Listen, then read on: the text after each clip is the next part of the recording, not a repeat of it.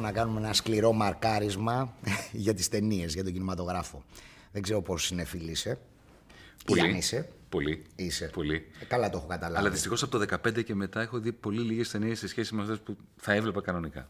Έτσι. Ε, αυτά Είναι δεν τα άλλο ένα κάνουμε, κόστος, καταλαβαίνεις. Βαρουφάκη, Αυτό, αυτό. είναι, αυτό είναι κόστος. Προσωπικό μου. αυτό είναι κόστος. δεν προλαβαίνεις. Δεν προλαβαίνω, ναι. Αυτό είναι. Ε, γενικά, όταν προλάβαινες, ε, τι έβλεπες ή Τα τι πάντα. σ' αρέσει. Τα πάντα. Δηλαδή, Κοίταξε, υ- υπήρχαν περίοδοι που έβλεπα δύο ταινίες την ημέρα. Δεν λέω για το σπίτι μου. Πήγαινα 8 με 10 και 11 με 1 σινεμά. Πήγαινα όταν ήμουν φοιτητή στην Αγγλία, έβλεπα πέντε ταινίες τη μία μετά την άλλη. Δηλαδή, ήμουν, οκ. ήμουνα μανιακός παλιά. Ο κινηματογράφος, ανεξάρτητα από τις ταινίες, σ' αρέσει σαν μέρος ε, που θα πας, ας πούμε, ένας χώρος να ευχαριστηθείς μια ταινία. Γιατί εγώ που μου αρέσουν πολύ οι ταινίες και τις παρακολουθώ, δεν είμαι μεγάλος φαν, ας πούμε, Όχι, είμαι, του, πο- της είμαι πολύ αίθουσας φαν. του κινηματογράφου. Είμαι πολύ φαν. Είμαι πολύ φαν. Δηλαδή, Συγγνώμη, δεν τρε- σε ενοχλούν τα ατομάκια ας πούμε, Όχι. που μιλάνε. Καλά, που καταρχάς χτυπάνε κάθομαι κινητά. μπροστά-μπροστά. Μπροστά Αντί- μπροστά, τι πω, τόσο μπροστά. Ναι, ας ναι, ναι. πούμε. Εγώ είμαι Δεν του, σε του ενοχλεί, πολύ ας πούμε, μπροστά. που Όχι, είσαι όχι. έτσι. Θέλω, θέλω να, η, η οθόνη να είναι όλο μου το οπτικό πεδίο. Δεν θέλω να βλέπω την οθόνη μακριά σαν να είναι γραμματόσημο. Θέλω να είμαι περικυκλωμένος από την οθόνη. Α, οκ. Και να σου πω τι, τι μου αρέσει. Είναι ακριβώς το- σαν το live με τη μουσική. Οκ. Ο Αντόρνο έλεγε, ας πούμε, ότι το πιο σημαντικό που σου έχει, έχει να σου προσφέρει, προσφέρει η ζωντανή μουσική είναι η παύση πριν αρχίσει ο μουσικός να παίζει. Γιατί δεν ξέρεις ακριβώς ποτέ πόσο θα διαρκέσει. Έτσι. σωστά, Αυτή η απροσδιοριστία της παύσης είναι το παν. Το ίδιο είναι και με τον κινηματογράφο. Όταν είμαι σπίτι και βάζω Netflix, την ώρα που πατάω το Netflix, α, εφόσον το Wi-Fi δουλεύει σωστά, έτσι, αρχίζει να παίζει. Α, στον κινηματογράφο, η, ώρα, η στιγμή που σβήνουν τα φώτα και αρχίζει και ξέρεις, τρυπάει το σκοτάδι αυτό το φως και ε, ξαφνικά έχω μια μεγάλη οθόνη μπροστά μου, δεν με ενοχλεί ο κόσμος. όπως- Καλά, υπάρχουν στιγμές που με ενοχλεί. Έτσι. Δεν- Αλλά είναι- και αυτό είναι όμως τρομερά ότι, ενοχλητικό. ότι είμαστε, είμαστε μαζί και βλέπουμε το ίδιο πράγμα. Είναι δηλαδή- πολύ μεγάλη ιστορία αυτό. Παλιά το είχαμε με την τηλεόραση, γιατί όταν, είχαμε ένα, όταν μεγάλωνα εγώ είχαμε ένα κανάλι, έτσι. Άντε δύο, μαζί με την ΙΕΝΕΤ. Την άλλη μέρα στο σχολείο μιλάγαμε Εντάξει, όλοι δεν για τα είμα- ίδια δεν πράγματα. είμα- Δεν είμαστε και μακριά. Έτσι, δηλαδή και εγώ τα έχω προλάβει αυτά τα δύο κανάλια. Αυτή, α- αυτό το ότι κάποτε βλέπαμε όλοι τα πάντα μαζί. Είτε μαζί στο σπίτι μας, ε, στο κινηματογράφο, είτε χωρί Ωραίο άλλα στο ήταν σπίτι. και αυτό. αυτό το πράγμα που γινόταν και μια κουβέντα. Έτσι. Βέβαια. Ακόμα και οι ανοησίες που βλέπουμε, άγνωστος πόλεμος κτλ. Ή είναι Φελίνη, είτε είναι Κουροσάβα. Καλά, εντάξει. Είχαμε τον άγνωστο κοινά πόλεμο, πράγματα η να αλήθεια συζητήσουμε. δεν Αυτό τον μου λείπει. προλάβα Εγώ. Δεν τον- ε, είμαι από το Λούνα Πάρκ και μετά. ας πούμε. Δεν θυμάμαι. ας πούμε. και λέμε πράγματα τώρα που θα μπαίνει, α, θα μπαίνει κόσμος στο Wikipedia να τα ψάχνει. Ας πούμε, αυτό, Δεν πειράζει, όπως δεν καταλαβαίνεις. Καλό είναι. Καλό είναι αυτό. Προσωπικά, ε, ναι, εγώ από ένα σημείο και μετά σταμάτησα λίγο να πηγαίνω στο κινηματογράφο, μέχρι που το έκοψα σχεδόν έτσι, ε, εντελώς. Ε, γιατί ε, με, με ενοχλεί το, το ότι δεν συγκεντρώνεται ο άλλος όσο θέλω να συγκεντρωθώ εγώ να δω ένα έργο. Όταν όμως συγκεντρώνεται ο άλλος. Είναι σπάνιο, Σι, βέβαια, ναι, αλλά αυτό. σημαίνει ότι κάτι καλό έκανε ο σκηνοθέτης. Και Όχι, δεν είναι απαραίτητο. Έχω δει φοβερές ταινίες, ας πούμε, που μέσα δεν έχουν ε, λυτρωμό οι άνθρωποι. Ναι. Δεν έχω πρόβλημα. Ίσως φαίνεται καταφέρω να αποκλείσω τους υπόλοιπους ανάλογα με το οκ. πόσο καλή είναι η ταινία. Α, υπάρχουν και στιγμές βέβαια που δεν θα μπορούσα να τις φανταστώ χωρίς τον κόσμο. Θυμάμαι, τώρα τι μου θύμισες έτσι. 1995 είμαι στη Γλασκόβη, στο κεντρικό Όντεον του σινεμά και βλέπω Braveheart. Αλλά στη Γλασκόβη. Οκ. Έτσι, με 800 Σκοτσέζους μέσα, οι οποίοι αλαλάζουν την ώρα που η Braveheart κέρδιζε τους Έτσι, Άγγλους. έτσι. Και σκεφτόμουν, όχι, τι γίνεται εδώ; Όπως εμείς εδώ, ας πούμε, με τους 300, ας πούμε, έτσι, του Φρανκ Μίλλερ. Ναι, έτσι, α- ναι. αλλά αλαλάζανε νομίζω μέσα. Σε κάτι Σπάρτες και τέτοια, έτσι. Ναι. Συμβαίνουν αυτά. Ε, ναι, Με αυτά τα αυτό πατριωτικά. στο σπίτι σου δεν ξέρεις. μπορεί να το νιώσεις. έτσι. Ναι, όχι και στο σπίτι πάντως ακόμα και με ένα άτομο να είμαι παρέα, ε, είμαι πάρα πολύ συγκεντρωμένος, ε, δηλαδή δεν μπορώ να... Κοίτα, δηλαδή, εμένα μου αρέσει πάρα πολύ να μην έχω έλεγχο. Στο σπίτι μου έχω απόλυτο έλεγχο, τον οποίο το χρησιμοποιώ έτσι. Δηλαδή, ξέρεις, κάνω zap, πηγαίνω από το, από το Netflix στο Prime, από το Ναι. Prime στο Cinobo. Συνέχεια το κάνω. Α, Μ' ο- αρέσει οπότε στο εσύ κινηματογράφο. συνδρομητικά είσαι... Α, βέβαια. Και τα Α, δύο κάνω. οκ. Δεν είναι ή το Είμαστε- ένα ή το είμαστε- άλλο. Ωραία, σωστό. Έτσι. Απλά μ' αρέσει όταν πηγαίνω στο κινηματογράφο που δεν έχω έλεγχο. Όπως όταν ε, ε, πηγαίνω σε ζωντανή μουσική, που εκεί πλέον είσαι εσύ Και Εντάξει, βέβαια, σαν θέαμα συγκρότημα. είναι διαφορετικό πράγμα η μουσική, όπως και το θέατρο επίσης. Και το θέατρο, ναι, ακριβώς. Ναι. Γιατί, ε, εντάξει, ο κινηματογράφος. Το να μην έχεις έλεγχο, είναι πολύ μεγάλη ιστορία. Δεν, δεν Είναι πολύ απελευθερωτικό το να μην έχεις έλεγχο. Ναι, δεν ξέρω. Με, με- μιλάς σε έναν άνθρωπο ο οποίος είμαι πολύ control freak. είναι πολύ control freak, οπότε δεν ξέρω. Δεν, ε, δεν μ' αρέσει να μην έχω τον έλεγχο εγώ των πραγμάτων. Επειδή είμαι control freak, μου αρέσει να μην έχω το. Α, θέλεις απλά να έχεις τα κέρδη της παύση σου. Ακριβώς. Ναι, πώς το κάνεις αυτό; Πηγαίνω στον κινηματογράφο. Ε, α- αυτό που με ενοχλεί, αυτό καταλαβαίνεις. Ωραία, και τι... Πες μου, πες μου ιστορίες, ας πούμε, ή, ε, από κινηματογράφο ή σε οτιδήποτε έχει να κάνει με ταινίες, ας πούμε, ή κάτι που πραγματικά θέλω να το συζητήσουμε. Το ότι σήμερα στην πολιτική, ε, στην κοινωνία μας, ε, γενικά ε, παγκοσμίως, τι βλέπουμε το οποίο κάποτε το βλέπαμε και μας σόκαρε; Και σήμερα το βιώνουμε και μπορεί να μας φαίνεται και φυσιολογικό ή απαραίτητο ή αναγκαίο; Α ξεκινήσουμε από την αρχή. Η σχέση με τον κινημα- κινηματογράφο α, ξεκίνησε να γίνεται σχεδόν ερωτική από τότε που, όπως και στη μουσική, βρήκα συγκεκριμένους ανθρώπους και συγκεκρι- συγκεκριμένα συγκροτήματα, συγκεκριμένους σκηνοθέτες και από πολύ μικρός, από τα 12-13, όταν για παράδειγμα είδα την πρώτη μου ταινία Φελί- Φελίνη, μετά το έβαλα πρόγραμμα να δω όλες τις ταινίες του Φελίνη. Όταν άκουσα τον πρώτο δίσκο Pink Floyd, αποφάσισα ότι θα πρέπει να, ακούσω, να αγοράσω όλους τους δίσκους του Pink Floyd. Οπότε ήμουν λίγο μανιακός και μονομανής. Α- Ανακάλυπτα. Όχι, δεν είναι καθόλου κακό. Είναι μια χαρά περνάω με αυτό. Ακόμα το κάνω έτσι. Όταν ανακαλύπτω αλλάζουν κάποιον αυτά. ή συγγραφέα, είτε ποιητή, είτε μουσικό, είτε σκηνοθέτη, θα τα δω όλα. Οπότε όταν δεις όλους τους Σκορσέζε, όλους τους Φελίνι, όλους τους Κουροσάβα, έτσι, όλους τους Αγγελόπουλους, παρά το γεγονός ότι με κούραζε κιόλας, δεν έχει καμία σημασία. Αγγελόπουλος είναι αυτός. Αρχίζεις μετά και τα βλέπεις λίγο συνδετικά. Βλέπεις τις διασυνδέσεις μεταξύ α, των, ι- των ανθρώπων, του είδους, της, α, της αφήγησής τους. Το, βλ- αρχίζεις και κάνεις και συνδυασμούς μεταξύ ακουσμάτων μουσικών και κινηματογραφικών εμπειριών. Τώρα, στο σήμερα, κοίταξε, υπάρχει μια πολυδιάσπαση. Το, το γεγονός ότι ο καθένας από εμάς βλέπει διαφορετικά πράγματα. Συν, Σίγουρα. Συνήθως. Μας δημιουργεί μια, δημιου- μια, μια δυσκολία σε, σε αυτό το διάλογο. Στη, στη διαλεκτική σχέση των δικών μου ακουσμάτων και παραστάσεων με άλλο κόσμο. Κάποια στιγμή, βέβαια, βρισκόμαστε κάποιοι άνθρωποι που τελικά τυχαίνει να έχουμε τις ίδιες και το οποίο είναι πολύ ωραίο. Η μεγάλη απογοήτευση ήταν το 1989. Η εισαγωγή της ιδιωτικής τηλεόρασης, η οποία έκανε και πολύ κακό στην τηλεόραση και έκανε και πάρα πολύ κακό στον κινηματογράφο. Δημιούργησε Είχε ενδιαφέρον το αυτό. lifestyle. Ναι. Το lifestyle στα περιοδικά, το lifestyle στην τηλεόραση, η, η επιστροφή του Μαστοράκη, Α, ναι, είχαμε γι' αυτό. το Νίτρο. Αλλά ήταν όμως ε, ε, κάτι πολύ επαναστατικό για μας.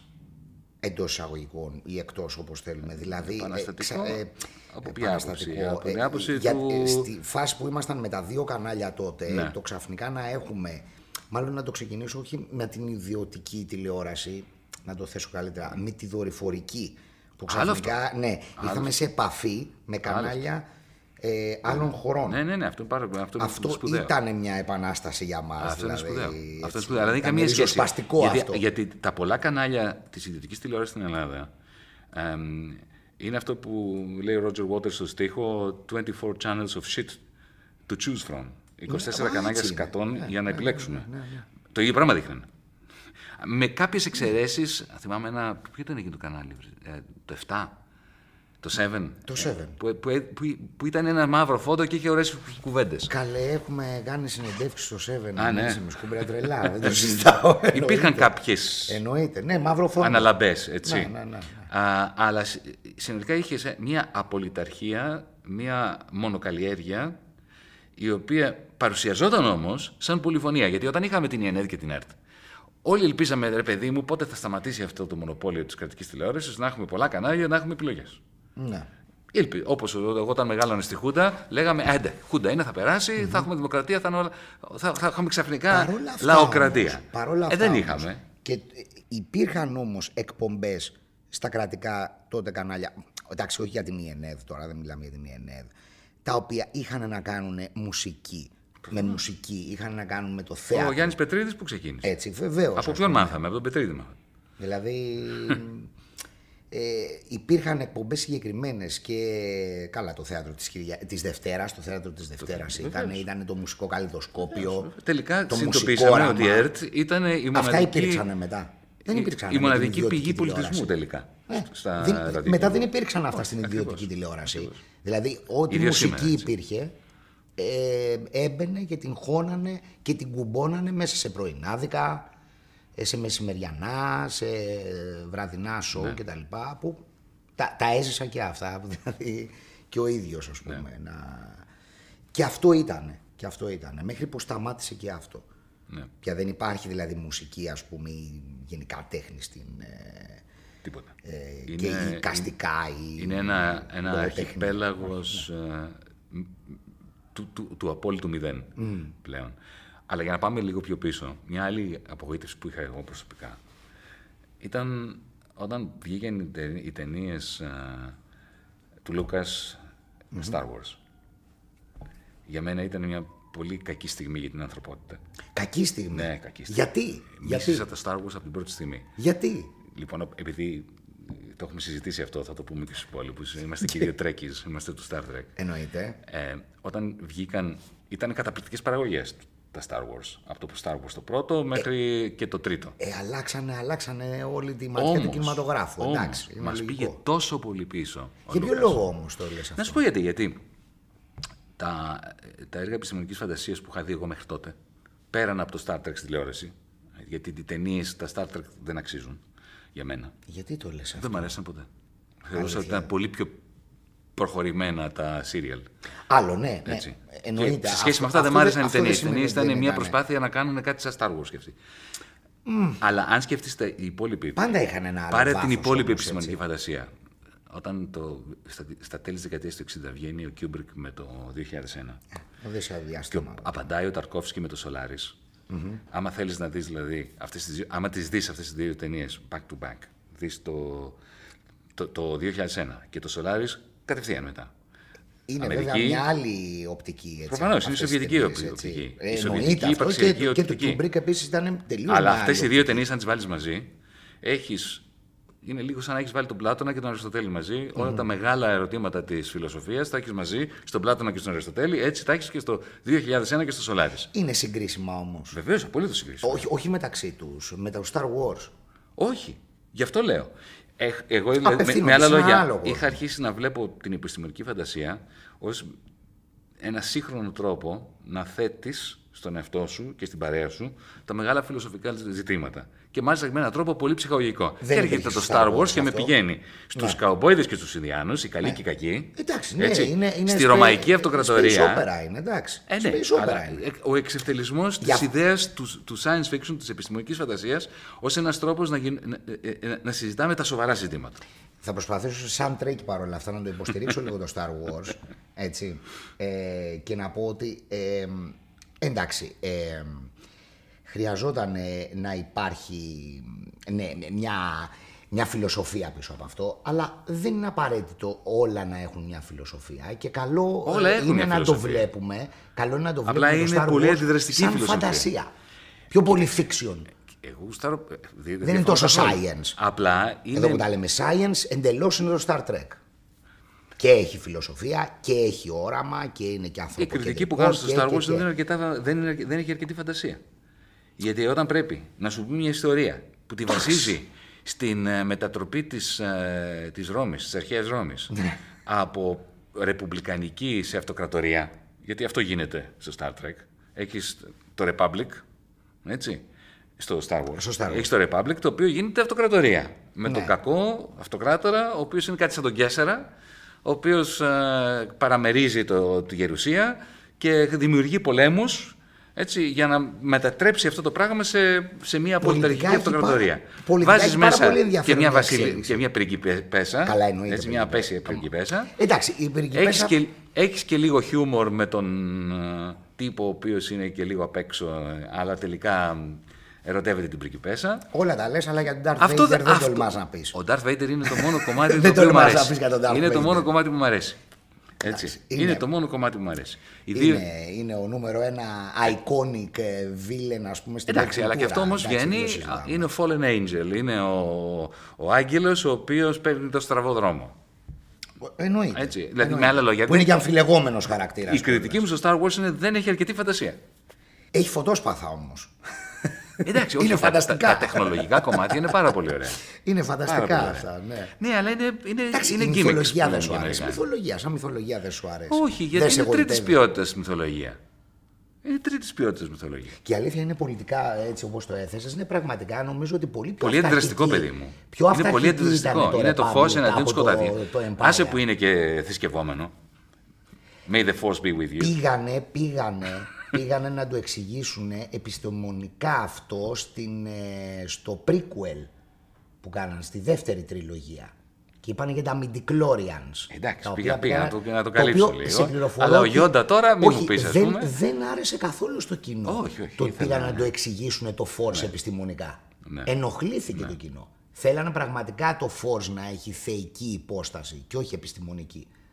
Λοιπόν, μιας και Εγώ. θάβω τώρα πράγματα στον χώρο της επιστημονικής φαντασίας που μου αναιρούν την αγάπη μου για την επιστημονική φαντασία, να σου πω μια άλλη στιγμή που για μένα ήταν καταστροφική.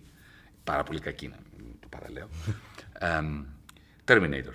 Πες μου δεν σ' άρεσε το Terminator. Μ' άρεσε πολύ, αλλά ταυτόχρονα το θεωρώ απαράδεκτο. Γιατί; Κοίταξε.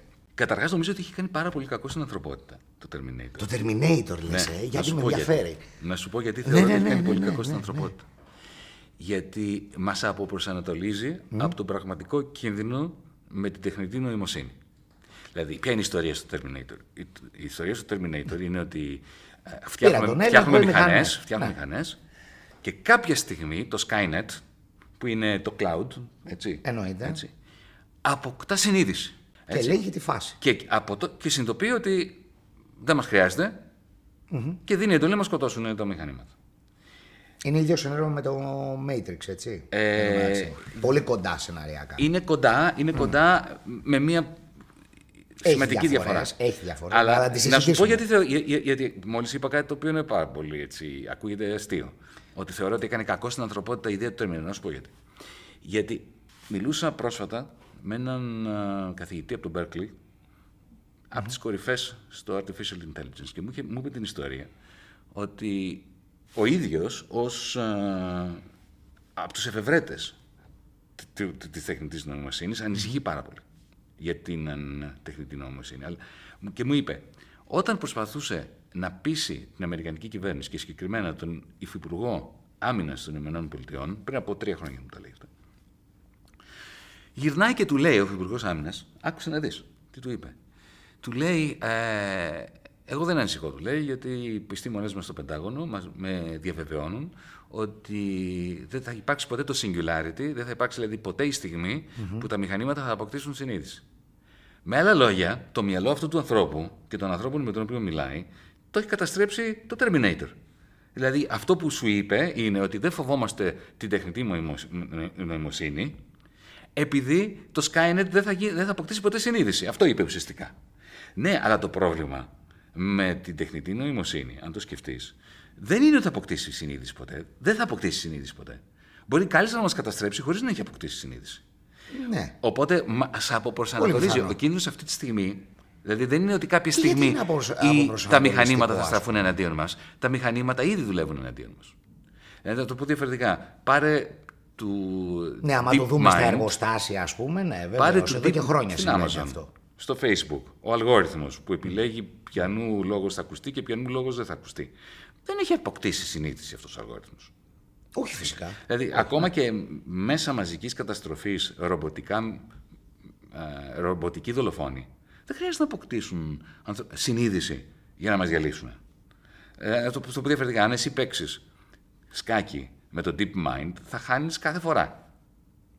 Φυσιολογικό. Το Deep Mind δεν έχει συνείδηση.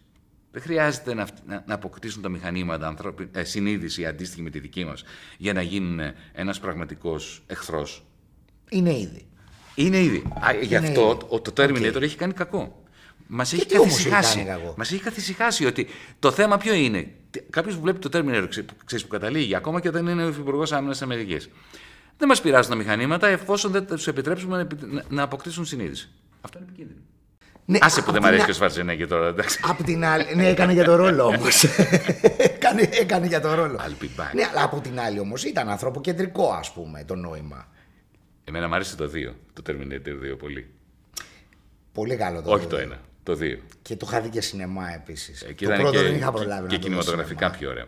Το είδα Α, σινεμά. αλλά παρόλα αυτά, Το 91 νομίζω ήταν. ε, θες να μιλήσουμε για ένα πιο πρόσφατο έργο, ε, το οποίο πραγματικά μας δινει πράγματα με τα οποία μπορούμε να διαχειριστούμε καλύτερα τα πραγματικά προβλήματα που αντιμετωπίζουμε.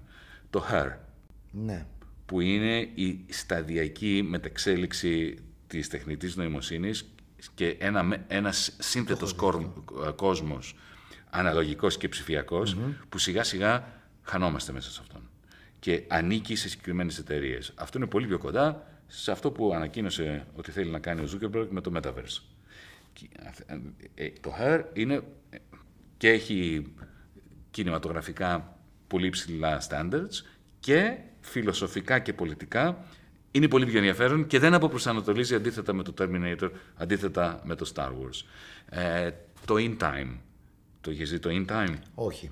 Το In Time ε, ε, ε, ε, για μένα είναι από τις πολύ ε, υποτιμημένες ταινίες. Είναι μια οικονομία του μέλλοντος, δυστοπική βεβαίως, α, όπου το χρήμα είναι ο χρόνος. Αυτό που λέμε ο χρόνος είναι χρήμα. Ο καθένας έχει ένα τσιπάκι επάνω του. Έτσι. Και υπάρχει ένα ρολόι μέσα μας, το οποίο ενεργοποιείται μετά τα 21 μας, Οκέι. ε, το οποίο όταν έρθει στο μηδέν, αντίστροφη μέτρηση, πεθαίνουμε.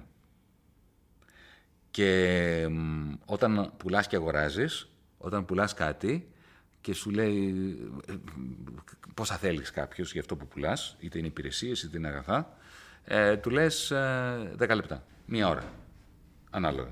Α, Όσο πιο οκέι, ακριβό οκέι. είναι. Και Οπότε αν πουλάς συμφωνήσετε χρόνο μία ώρα, έτσι, κάνετε έτσι στα χέρια σας και προστίθετε μία ώρα στο ρολόι σου. Ζεις άλλη μία ώρα.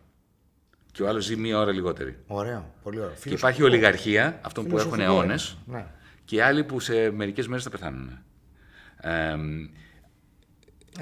Αυτό Ταξικό νομίζω. επίσης. έτσι, Και εκτός από φιλοσοφικό είναι ταξικό, ναι. Καλά, ο, είναι, είναι από τις όλα ταινίες είναι που μας ταξικά. πάνε μπροστά. Ναι. Αντίθετα με το Star Wars το πόλεμο. Ναι, εντάξει, είναι άλλα. Είναι βέβαια άλλα. Και σου λέω, εγώ δεν το βάζω το Star Wars, ας πούμε, στα ε, επιστημονικής φαντασίας ή ε, δυστοπικά ή μελλοντολογικά. Να δούμε Είναι, για τα είναι εντελώς. μελλοντολογικά. Έχεις απόλυτο δίκιο. Είναι οπισθοδρομικά. Δηλαδή, η- αν δεις το Dune, ακόμα και το Dune το τελευταίο που ήταν Δεν το είδα. του Villeneuve, πανέμορφο. Σου άρεσε; Πανέμορφη ταινία. Μ' Το, άρεσε το original καταπληκτικά. του Lynch Καθόλου. δεν σου άρεσε. Τραγικό. Ήταν, ναι. Τι- το έχει αποκηρύξει ο Lynch. Ο Ε, ναι, Lynch. έχει δίκιο. Σ' αρέσει ο Lynch. Τον λατρεύω. Δεν Αλλά μ' δε, άρεσε το εκεί ρήμα. πέρα, κοίταξε, εκεί έκανε διατεταγμένη υπηρεσία, ήταν ο Ντίνο Ντελαουρέντη, αν δεν κάνω λάθος από πίσω, και έχει όλη αυτή την κίτσα αισθητική. Ε, δεν φταίει ο Λίντ γι' αυτό. Ο Λίντ εκεί δεν ήταν ταινία του. Ναι. Στην ταινία αυτή, ξέρεις. Ε, Εντάξει, δεν είχε κάνει κακά πράγματα. Ένα συμβόλαιο Ε, εκτέλεσε. Λαουρέντης γενικά πάντως σαν παραγωγές. ε, εντάξει, είναι και λίγο κίτς για μένα. Ήταν και λίγο Αλλά άλλη ε, εποχή. για να πάμε, ήταν μην, και μην, άλλη μην εποχή. χάσει τον ηρμό, έλεγα ότι το καινούριο του είναι ένα ποίημα. Έτσι. Άρα, ρε παιδί μου, σου δείχνει άλλη μια φορά ότι υπάρχει πρόβλημα φαντασίας. Προσπαθούν να φανταστούν το απότερο μέλλον, τι θα γίνει σε αιώνες και αιώνες και αιώνες, και αυτό που φτιάχνουν στο μυαλό τους είναι μια μορφή της φεουδαρχίας. Φεουδαρχία με πολυτεχνολογία.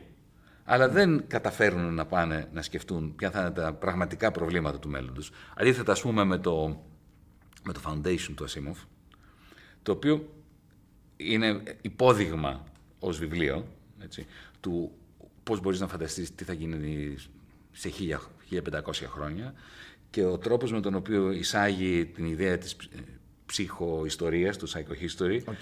το οποίο σε πάει πραγματικά μπροστά και φιλοσοφικά. Οκέι, μια που πήγαμε και στα πιο παλιά. Ε, ή σε remakes. Blade Runner. Εντάξει. Έλα, ε, πες. πρέπει να το έχω δει. θα πω κάτι το οποίο πραγματικά θα, θα ηχήσει λίγο περίεργα. Το έχω δει πάνω από 30 φορές σε κινηματογράφο. Κινηματογράφο 30 φορές. 30 φορές σε κινηματογράφο. Θυμάμαι όταν βγήκε, Τρελό. έκανα το μάστερ μου στο Birmingham, την εποχή που βγήκε. Ε, πότε ήταν, 82, 81, 82. 82. 82. Όταν βγήκε, την πρώτη μέρα που βγήκε, πήγα στο Odeon στο Birmingham και το είδα. Και βγήκα, αγόρασα δεύτερο εισιτήριο και το ξαναείδα. Εντάξει, θεϊκό. Και ξεκινάει αυτή η Πε ιστορία. πες μου πώς... πώς Μετά πήγαινα τι- κάθε τι φίλο εντυπω- μου, του τι- έλεγα πρέπει να το δεις τι και πήγαινα μαζί εντύπωση τους. σου άφησε, που μπήκες ξανά να το δεις. Κοίταξε, καταρχάς... ε, Τι το- σε έκανα να το το πρώτο- κάνεις αυτό; Είχα διαβάσει το βιβλίο, έτσι, Οκέι. του Philip K. Dick, το οποίο είχε πιο ωραίο τίτλο. Το θυμάσαι τον τίτλο; Ποιο ήταν ο τίτλος του Ο τίτλος του original ήταν original. Do androids dream of electric sheep? Μπράβο, ναι. Ονειρεύονται ηλεκτρικά αρνιά τα androids. Ναι, εντάξει, ναι, αυτό ναι, δεν μπορούσε να ναι, γίνει ταινία ναι, τίτλος ναι, ναι, τέτοιος. ναι, ναι. έτσι. Αλλά ήταν αριστούργημα. Και εντάξει, ο Φίλιπ Καλά Κέιτικ είναι. είναι θεός τώρα με το Εντάξει, συζητάμε, εντάξει, έτσι. ναι, Philip Dick. Είναι εξαιρετικό βιβλίο και πήγα, ήμουν σίγουρος ότι η απόδοση κινηματογραφική δεν θα, δεν θα είναι α- αντίστοιχη της αξίας του βιβλίου. Και ήταν. Ε, κα- ε, καλά, εντάξει, πο- ποτέ δεν συμβαίνει αυτό έτσι. Αλλά ήταν. Ναι. Ποτέ δεν συμβαίνει, αλλά συνέβη. Ναι, Το, η, ναι. η ταινία διαφορετική από το βιβλίο, αλλά αυτό εξίσου κορυφαία.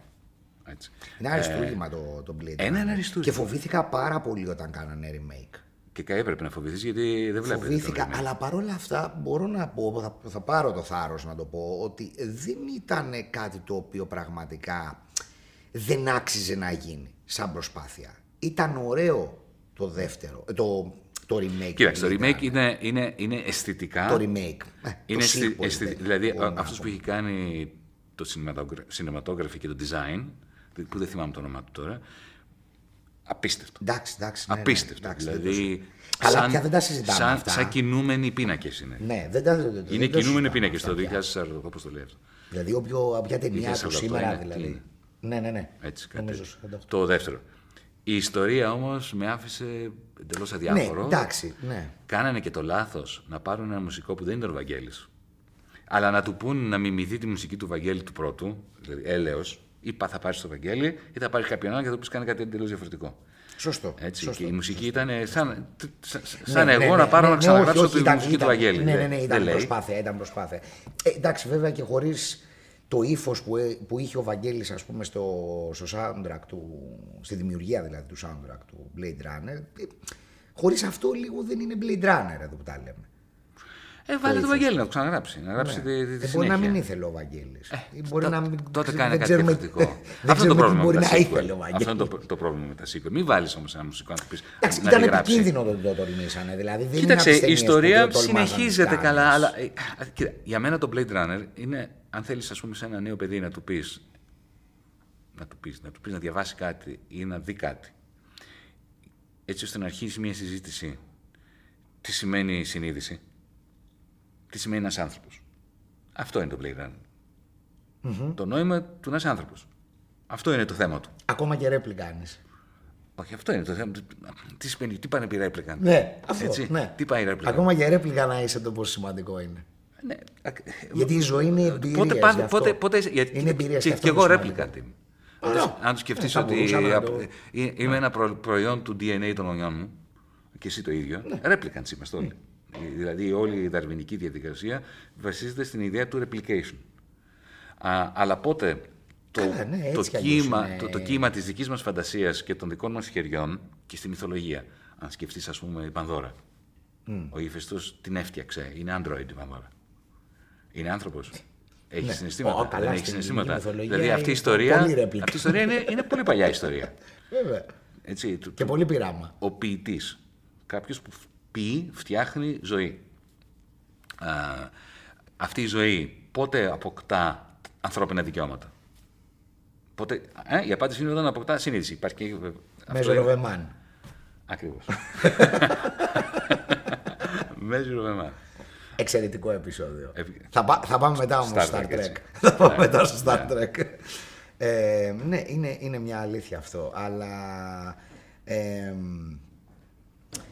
έχει, πολλά, έχει πολ- ε, πολύ, πολύ ψωμί το Blade Runner πιστεύω ανεξάρτητα και από το, το πόσο σημαντικό Ναι, είναι, είναι- το είναι να βασικά είσαι ακόμα είναι- και είναι- είναι- ένα αντίγραφο ας πούμε και το πόσο σημαντική είναι η ζωή σου ας πούμε ακόμα και όταν είναι πάρα πολύ μικρή. Έτσι. Και, και μ, την ορίζουν άλλοι άνθρωποι. Το πόσο μικρή θα είναι, πόσο. Μονοπωλιακό δηλαδή, κεφάλαιο, τι μου λες τώρα. Βέβαια, βέβαια. Tyrell Co- Corporation. Το οποίο, αν το δεις και αρχιτεκτονικά, αυτή η τεράστια πυραμίδα στο Los Angeles που είναι The Corporation. Δηλαδή, κάλλιστα μπορεί να είναι Amazon. Mm. Κάλλιστα μπορεί να είναι, ξέρεις, Tesla. Η οποία να έχει Δεν πάρει και πληρώνει τη και Facebook. κανέναν η Amazon από ό,τι έχω μάθει κιόλας με από ό,τι λέμε την Amazon. Δεν τι; Η εργα- Δεν πληρώνει και κανέναν από τους εργαζόμενους νομίζω. Τους πληρώνει, τους πληρώνει. Τους γιατί πληρώνει, διαμαρτύρονται πάρα τους πολύ. πληρώνει, αλλά τους πληρώνει με, όπως, Με bitcoin, με το λέει, κομμάτι. τους πληρώνει. Όχι, με το κομμάτι. Ε, και για την ακρίβεια τώρα... επειδή- Συνεργάτες δηλαδή είναι για αυτοί. Είναι, βεβαίως. Συνεργάτες, συνεργάτες. μπράβο. Οι Έχει εργάτες γίνει- είναι συνεργάτες. Έχει γίνει τεράστια προσπάθεια να μην μπει συνδικάτο μέσα. Έχουν καταφέρει με την τρομοκράτηση σε κάποια εργοστάσια αποθήκες της Amazon που γίνανε ψηφοφορίες για το αν θα πρέπει να δημιουργήσουν συνδικάτο, να, να αποφασίσουν ε, από μόνοι τους να μην δημιουργήσουν συνδικάτο. Είναι σαν τις γαλοπούλες που αποφασίζουν από μόνες τους να έρθουν τα Χριστούγεννα. Οκέι. Ε, ε, α, αυτό είναι μια πάρα πολύ μεγάλη ιστορία. Αυτό είναι science fiction. Science fiction είναι η Amazon και η Facebook πια. Μας Ε, τρομάζει για- για αυτό σκέψτε, για- που έχουμε, το έχουμε δει. Κοίταξε, Μας τρομάζει αυτό. τίποτα δεν τώρα. μας τρομάζει, αλλά απ' την άλλη, και με, απ' την άλλη με Μας άποψη ανησυχεί. δεν, δεν πρέπει να είμαστε και χάπατα. Έτσι. Δηλαδή, αυτή Αυτό τη στιγμή λέω, για σκέψη. για τα χάπατα μιλάω. Κοίτα, Γιατί εμάς μπορεί να μας ανησυχεί. έχουμε πάρα πολλούς λόγους να τρομάζουμε. Α, α, ε, ε, επιτρέψτε μου να, να, να, να, να, να σου εξηγήσω πώς βλέπω την, την Amazon, πώς βλέπω την, την Google σε σχέση με αυτό που είχαμε συνηθίσει πριν. Το οποίο τι ήταν; Από τη δεκαετία του 50 και μετά, ο καπιταλισμός πάβει να είναι ο καπιταλισμός του Άνταμ Σμιθ, των αγορών, των λαϊκών αγορών. Πολλοί πραγματευτές που πουλάει ο καθένας την, την πραμάτια του. Και πάμε ο καθένας στις ρίχνει πολυεθνικές. τιμή για να πάρει τους πελάτες του άλλου και τελικά καταλήγουμε να εξυπηρετείται το κοινωνικό καλό, γιατί οι τιμές είναι χαμηλές και τα, και τα αγαθά είναι πολλά. Αυτό τελείωσε μετά τον πόλεμο. Και τελειώνει με αυτό που ονόμασε ο Γκάλμπρεϊθ τεχνοδομή. Έχει- Ο Γκάλμπρεϊθ ήταν ε, οικονομολόγος που Ε, Καλά, ήμουν σίγουρος ότι θα μου έλεγες τέτοια ονόματα. Θα άρχισε να μου έλεγες ο Όχι, Φον, έχει- Φρανκ, Φλουγκ, Φρανκ, Τραγκ που λες αυτά. Και Όχι, σε, μα έχει σε ενδιαφέρον. παρακολουθώ Να στην σου πω, έχει Βουλή που τα ενδιαφέρον, λες γιατί επίτηδες, ας ο πούμε. για να Ρούσβελτ μην- στον πόλεμο Να πήγε τον νιώθουν όλοι Galbraith. κουτεντέδες εκεί μέσα. Ο Ρούσβελτ κατήργησε το, τον καπιταλισμό στη διάρκεια του πολέμου. Οκ. Έτσι. Έφτιαξε το λεγόμενο war economy, την οικονομία του πολεμική. Που ήταν σαν Gosplan, σαν Σοβιετική Ένωση η Αμερική στη διάρκεια του πολέμου. Τι σημαίνει αυτό; Σημαίνει ότι Καλά, και- και στις μετά. εταιρείες λέγαν τι θα, παράξει, τι θα παράξουν, πώς θα παράξουν και σε τι τιμή θα το παράξουν. Κεντρικός σχεδιασμός. Και ο Γκάλτμπρεϊθ είχε τον τίτλο, τον ανεπίσημο τίτλο, του τσάρου της, οικο- των τιμών. Του τσάρου των τιμών. Επέλεγε τις τιμές. Έλεγε δηλαδή τα λάστιχα των αυτοκινήτων θα πουλούνται τόσο. Έτσι, δεν το άφηνε στην αγορά. Και κάποιος τον ρώτησε τον, Γκάλ- τον Γκάλτμπρεϊθ αργότερα. Ε, καλά λέει, Πώς το κάνατε αυτό, είναι πάρα πολύ δύσκολη δουλειά. Πώς επιλέγατε τις τιμές και πώς τις επιβάλλατε κιόλας.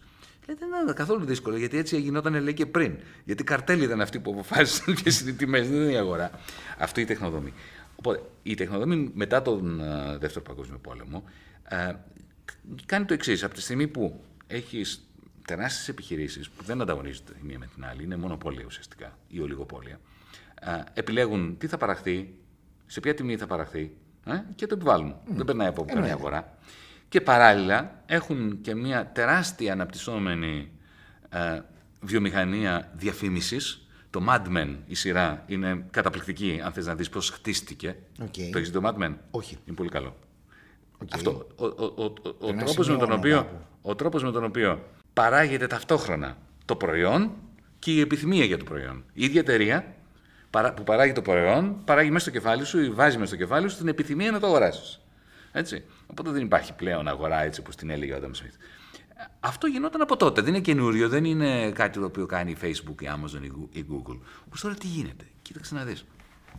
Αν πάρεις, αν αγοράσεις ένα Google Assistant μηχανηματάκι ή το Alexa, το ξέρεις το Alexa; Ναι. Ή το Siri που έχει το, το, Ναι, ναι, το, ναι. το iPhone μέσα. Πάρεις το Alexa. Έτσι. Είναι ένα μηχανηματάκι, το βάζεις εκεί στο του σαλόνι σου ξενίζεις. και του λες: Αλέξα, τι καιρό θα κάνει αύριο και σου λέει αυτό. Αλέξα, άναψε το φως, σου ανάβει το φως. Αλέξα, προγραμμάτισε ο θερμοσύφωνα ε, να σβήσει στι 6 το πρωί. Έτσι. Και το κάνει. Ωραία. Ε, Αλέξα, παράγγειλε μου χαρτί τουαλέτας και σου έρχεται χαρτί τουαλέτας ε, στο σπίτι σου από το σούπερ μάρκετ. Έτσι. Ξαφνικά έχεις έναν υποτίθεται ε, ηλεκτρονικό σκλάβο μέσα στο σπίτι σου. Ναι. Αλλά η ουσία ποια είναι εδώ; Εσύ νομίζεις ότι έχεις έναν σκλάβο, αλλά τελικά είσαι εσύ ο σκλάβος. Γιατί η Amazon που Καλά, μπορεί έχει... να έχεις και παρέα. Ε, νομίζω, βεβαίως, ρωτάς την Αλέξα διάφορα πράγματα. Ε, Υπάρχει Θεός και σου λέει το θέμα ερευνάται. Ε, το έχουν προγραμματίσει να λέει και, εξυπνα, και εξυπνάκικα πράγματα. Όμως επί της ουσίας, κοίταξε να δεις τι γίνεται. Όλες αυτές οι αλέξει σε εκατομμύρια σπιτιών ανά τον κόσμο ε, έχουν, ακούν, έχουν μικρόφωνο, έτσι, ακούνε και τις συζητήσεις μεταξύ mm. εσού και των φίλων σου, της κοπέλας σου, του, του, του, του φίλου σου κτλ. Mm. Μαζεύουν πληροφορίες για σένα και ουσιαστικά εκπαιδεύουν το σύστημα της Amazon την τεχνητή νοημοσύνη, ε, την εκπαιδεύουν το σύστημα, τι να βάζεις στο μυαλό σου, ότι θέλεις να πεις στην Αλέξα να σου αγοράσει. Οπότε έχεις ένα κλειστό loop, ένα κλειστό κύκλο. Έτσι. Εσύ εκπαιδεύεις το μηχάνημα να σε εκπαιδεύει, να λες το μηχάνημα τι πρέπει να αγοράσεις. Ναι. Έτσι. Αυτά μα συμβαίνουν σήμερα. Δεν είναι επιστημονική φαντασία. Μα το ξέρω, μα το ίδιο δεν γίνεται και με το Google ή με το Facebook. Και ακριβώς. Ακριβώς. Ακριβώς. Ο καθένας από αυτούς έχει το, το, τη δικιά του Αλέξα. Τώρα, ο Ζούκερμπεργκ θέλει το Facebook να το κάνει ναι, γιατί δεν έχουν όλοι Αλέξα, αλλά όλοι έχουν κινητά. Και όλοι έχουν Facebook. Ναι, καλέ. Δεν, και, και, και, αυτό το οποίο ξέρεις, όταν θα πας μετά να ψάξεις να βρεις κάτι να αγοράσεις, συνήθως σου έρχεται μάλιστα, δεν ξέρω, εγώ έχω πραγματικά εμένα έκθαμβος. Γιατί όταν μπαίνω να αγοράσω βιβλία, που μπαίνω πολύ συχνά, το άτιμο το σύστημα πάντοτε ξέρει τι θέλω να αγοράσω. Μου το προτείνει πριν εγώ πάνω Δεν σε εκνευρίζει όμως σαν, σαν, ε, σαν καταναλωτή. Δεν σε εκνευρίζει αυτό. Απολύτως με εκνευρίζει και, και, και με ανησυχεί. Γιατί το συνεχίζουν τότε, αφού λίγο γιατί είναι, είναι, γιατί είναι, πάρα, πάρα, πάρα είναι, πολύ είναι... εύκολο. Η ευκολία είναι ενοχλητικό, είναι που δεν Είναι η ευκολία του.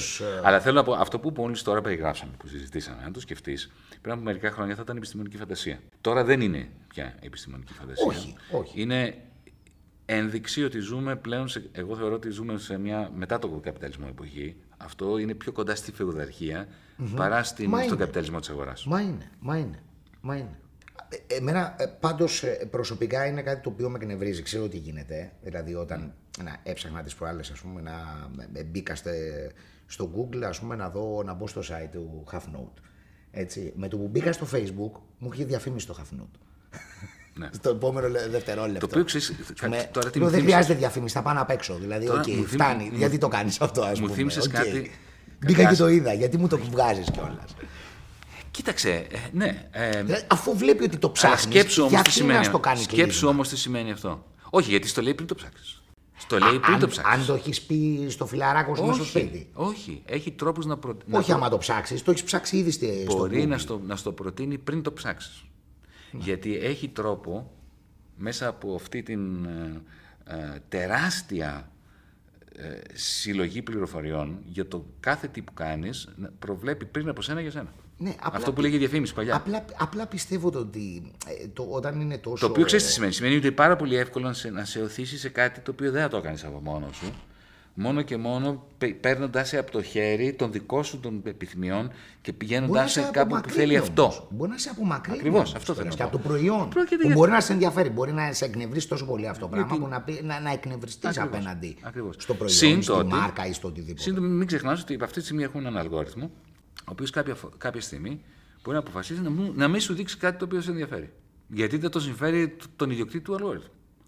Δηλαδή, όταν Καλά, ναι. Αυτό ήδη γίνεται και στο Twitter, γίνεται και στο Facebook. Παντού έτσι. πια, παντού Ο αλγόριθμος επιλέγει τι θα δεις και τι δεν θα δεις. Και είναι κάτι το οποίο δεν συμφέρει τον αλγόριθμο ή τον ιδιοκτήτη του αλγόριθμου, απλά δεν θα το δεις ποτέ. Mm-hmm. Έτσι.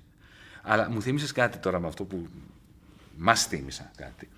Από τη δεκαετία του 20 και του 30 είχε ξεκινήσει μια μεγάλη διαμάχη μεταξύ κομμουνιστών θεωρητικών του κεντρικού προγραμματισμού τη ανάγκη να φύγουμε από το αγοραίο καπιταλιστικό σύστημα και να έχουμε έναν ορθολογικό προγραμματισμό, ε, αυτό που στην Σοβιετική Ένωση έγινε η Gosplan, mm-hmm.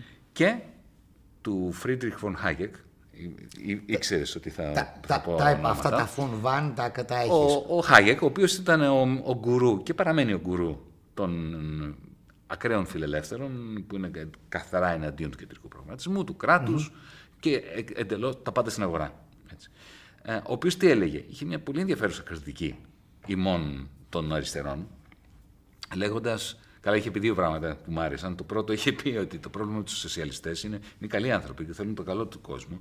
Αλλά για να επιβάλλουν τον σοσιαλισμό πρέπει να παραβιάσουν βασικές σοσιαλιστικές αρχές. Αυτό ήταν ένα που, που είχε πει και μου άρεσε. και το δεύτερο πράγμα που είχε πει είναι ότι εγώ λέει ο ίδιος δεν ξέρω τι θέλω. Μπαίνω σε ένα μαγαζί, πιάνω τον εαυτό μου να αγοράζει πράγματα που δεν ήξερα ότι τα ήθελα.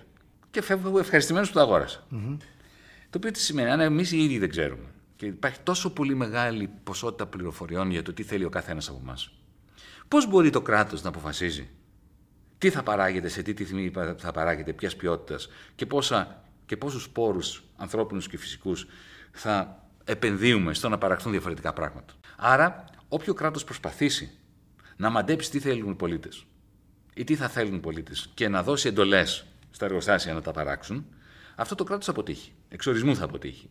Και, καλ, και, και καλή και αγαθή να είναι οι σοσιαλιστές που θα το φτιάξουν.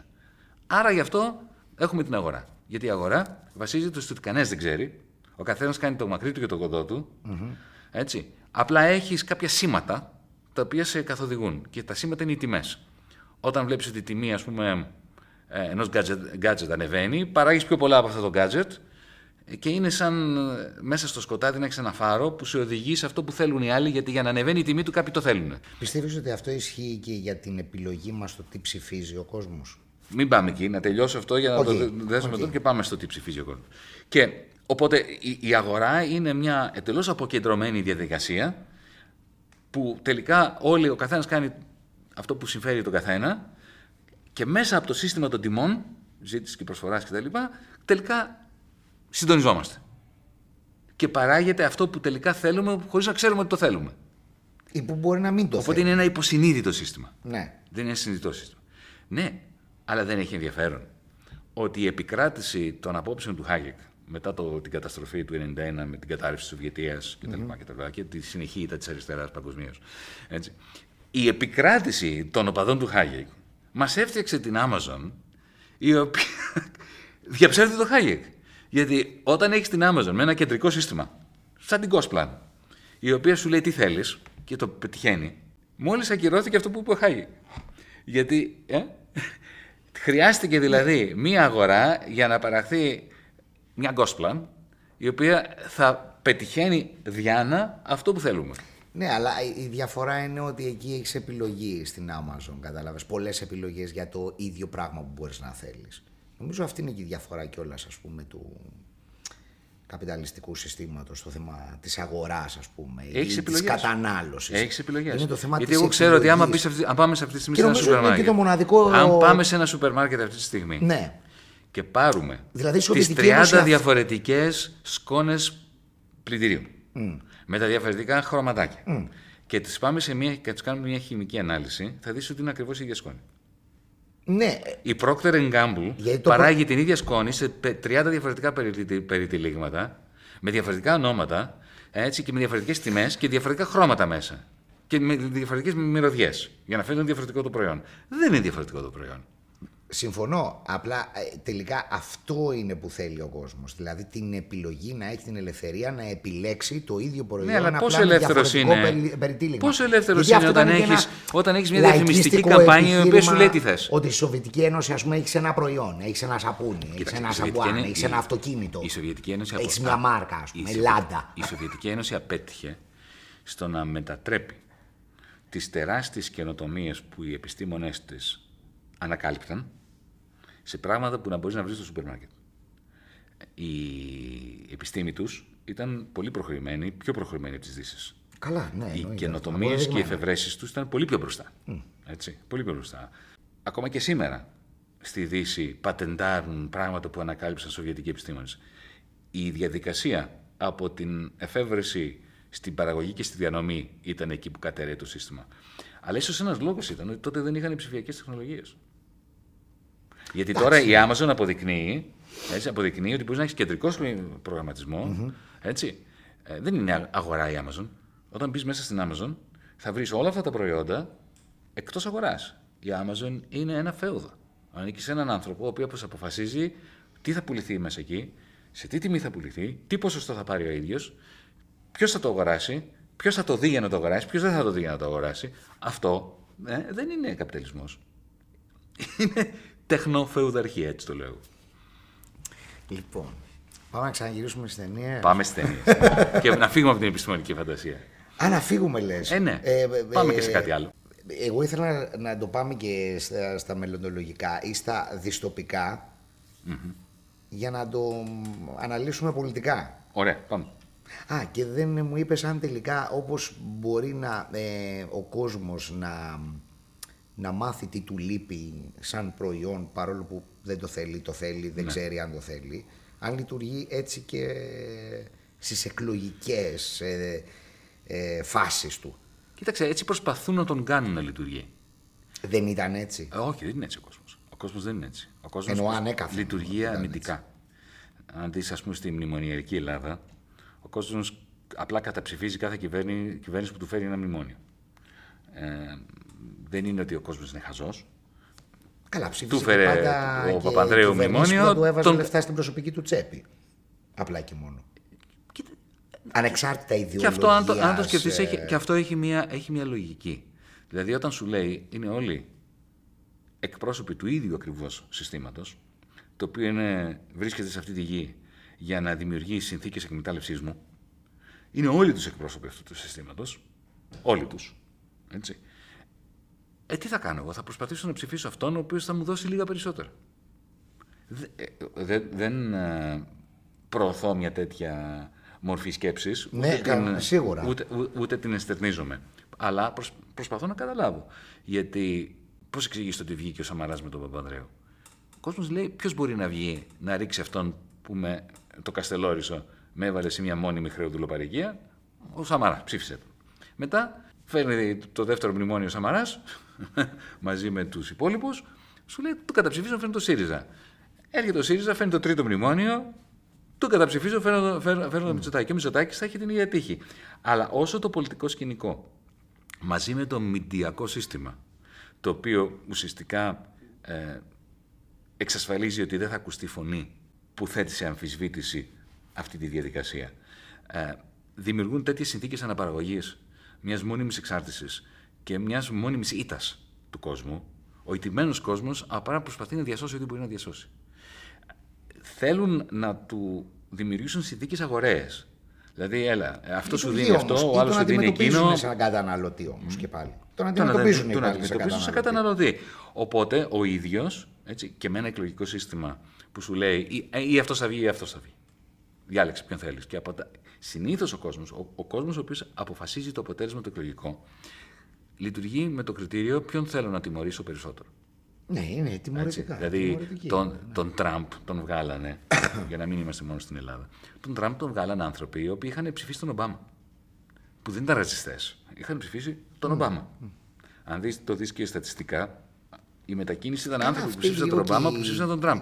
Και η απάντηση, ο, ο λόγος που τον ψήφισαν τον Τραμπ δεν ήταν επειδή τον πίστεψαν. Απλά σκέφτηκαν. Όχι, ήταν μια αντίδραση στους liberals λίγο. Θα μπορούσα να για, πω μένα πάρα είναι, πολύ. για μένα είναι πιο απλό. Πιο απλό. Ψηφίσαμε τον Ομπάμα για να μας ε, προστατεύσει από το κακό που μας έκανε η Wall Street. Πρώτης κρίσης, στη διάρκεια της κρίσης και λίγο μετά την κρίση. Έτσι. Γι' αυτό τον βγάλαμε τον Ομπάμα. Μας είπε yes we can έτσι, και είπε ότι θα βοηθήσει τους πολλούς. Και τι κάνει, τυπώνει 15 τρισεκατομμύρια δολάρια και τα δίνει στη Wall Street. Σε αυτούς που του είχαμε πει, που του δώσαμε εντολή να μας προστατεύσει από αυτούς. Και μετά έρχεται η Κλίντον με την ευλογία του Ομπάμα να συνεχίσει το έργο του. Και σκέφτονται αυτοί οι άνθρωποι. Πώς μπορώ αυτούς τους ανθρώπους να τους στεναχωρήσω; Τι πρέπει να κάνω για να τους στεναχωρήσω τα μέγιστα; Ψηφίζω Τραμπ. Και πάλι δεν δικαιολογώ την ε, επιλογή του Τραμπ. Απλά την εξηγώ. Καλά, τώρα ήταν και πάρα πολύ δύσκολη επιλογή. Δηλαδή το ένα χειρότερο από το άλλο. Δηλαδή μιλάμε Κλίντον. Χίλαρη απ' την άλλη. Κοίταξε, με τον Δεν νόμο- νομίζω ότι ήταν ε, τώρα καμιά. Δηλαδή τι να πρωτοεπιλέξεις. Έτσι είναι. Αλλά αυτό δεν σημαίνει ότι δεν υπάρχει φορά. Έτσι. Δηλαδή, Βασικά δεν είναι να επιλέξεις εγώ θε- τίποτα. Θεωρώ, Ας πούμε. θεωρώ ότι η Χίλαρη Κλίντον και εγκληματία και ε, διεφθαρμένη Πάρα πολύ και διεφθαρμένη. ιδιαίτερα αντιπαθητική. Ήμασταν μόνο όμως με τον Νόμ Τσόμσκι στη Νέα Υόρκη λίγο πριν τις εκλογές. Και ήμασταν με κόσμο σε ένα τέτοιο θέατρο. Και μας θέσαν το ερώτημα. Τι να ψηφίσουμε, παιδιά; Έχουμε επιλογή μεταξύ Τραμπ και Κλίντον. Και με τον Νόμ, λες και είχαμε συνεννοηθεί, δεν είχαμε συνεννοηθεί, αλλά είπαμε το ίδιο πράγμα. Σε περιοχές όπου ε, υπάρχει μεγάλη διαφορά μεταξύ Κλίντον και Τραμπ, που είναι ξεκάθαρο πιστογή, είναι πλειοψηφικό το σύστημα, mm. ψηφίστε το τρίτο κόμμα, που ήταν το κόμμα των Πρασίνων. Έτσι. Ε, ένα πολύ μικρό κόμμα. Ή ψηφίστε τέλος πάντων αντικαθεστωτικά. Ναι. Εκεί που είναι δίπλα-δίπλα, με τον νόμο είχαμε πει το ίδιο, κάντε έτσι και ψηφίστε Κλίντον γιατί ποτέ δεν επιτρέπουμε σε φασίστα να εκλεγεί. Σε επίσημα φασίστα. Σε άνθρωπο ο οποίος είναι επισήμως ρατσιστή και φασίστας. Δύσκολη η επιλογή, αλλά παρόλα αυτά δεν μπορούμε να μην επιλέγουμε όταν υπάρχει φασίστας εν ώψη πρώτων πυλών. Ε, οπότε ε, βρίσκουμε και για ποιο λόγο υπάρχει αυτό το δίπολο. Ε, ναι. Παντού. Έτσι. Έτσι. Έτσι. Εντάξει. Ε, βέβαια, αυτό το, το δίπολο το έχει λίγο στανταράκι η Αμερική, μπορώ να πω. Ε, είναι Λόγω πλειοψηφικού συστήματος. Ε, όχι, εννοώ ότι μία ε, στάνταρ πηγαίνει σκάτζα. Δηλαδή, μία ο ένας, μία άλλος. Μία ο Δημοκρατικός, μία ο Ρεπουμπλικάνος. Μία ο Δημοκρατικός, μία ο Ρεπουμπλικάνος. Μία, ε, υπάρχει μια προοδευτική επιλογή εντός εισαγωγικών γιατί πάντα Όχι προοδευτική, δεν είναι στην Αμερική. Απλά είναι λιγότερο και φασιστική. Λίγο λιγότερο φασιστική αυτό είναι, δεν είναι προοδευτική. Ναι. Ε, ουσιαστικά δεν είναι πάντα οι πολιτικές που θέλει να περάσει ας πούμε, για την επόμενη τετραετία, βασικά οκταετία που συμβαίνει εκτός με τον Τραμπ δεν έγινε αυτό. Δεν θυμάμαι ποιον άλλον πρόεδρο δεν είχε γίνει να κάνει 8 ετία να βγει δύο. Με τον Bush, uh, με τον Bush το τον senior. Τον πρώτο. Μπράβο, ναι, ναι μπράβο. Ε, και με τον Κάρτερ πριν από αυτόν. Αν και ο Κάρτερ, ναι, δεν το. Ναι. το... Δείχνω την ηλικία μου Δεν το θυμόμουν. δεν είναι όμως λίγο το τι πολιτική θέλει να προωθήσει γενικά το Πεντάγωνο, ας πούμε, παγκοσμίως και ε, στην εξωτερική του πολιτική και στην εσωτερική του. Οι, οι πυλώνες της ε, εξουσίας είναι το Military Industrial Complex, που είναι το Πεντάγωνο, δεν είναι μόνο το Πεντάγωνο, είναι αυτό το σύμπλεγμα εταιριών και Πενταγώνου, ένα. Uh, Wall Street, mm-hmm. το χρηματοπιστωτικό, οι τραπεζίτες. Βεβαίως, ε, εννοείται. Ε, και τώρα έχουμε ένα συνοθήλευμα big tech, με ξέρεις, Amazon, Google κτλ.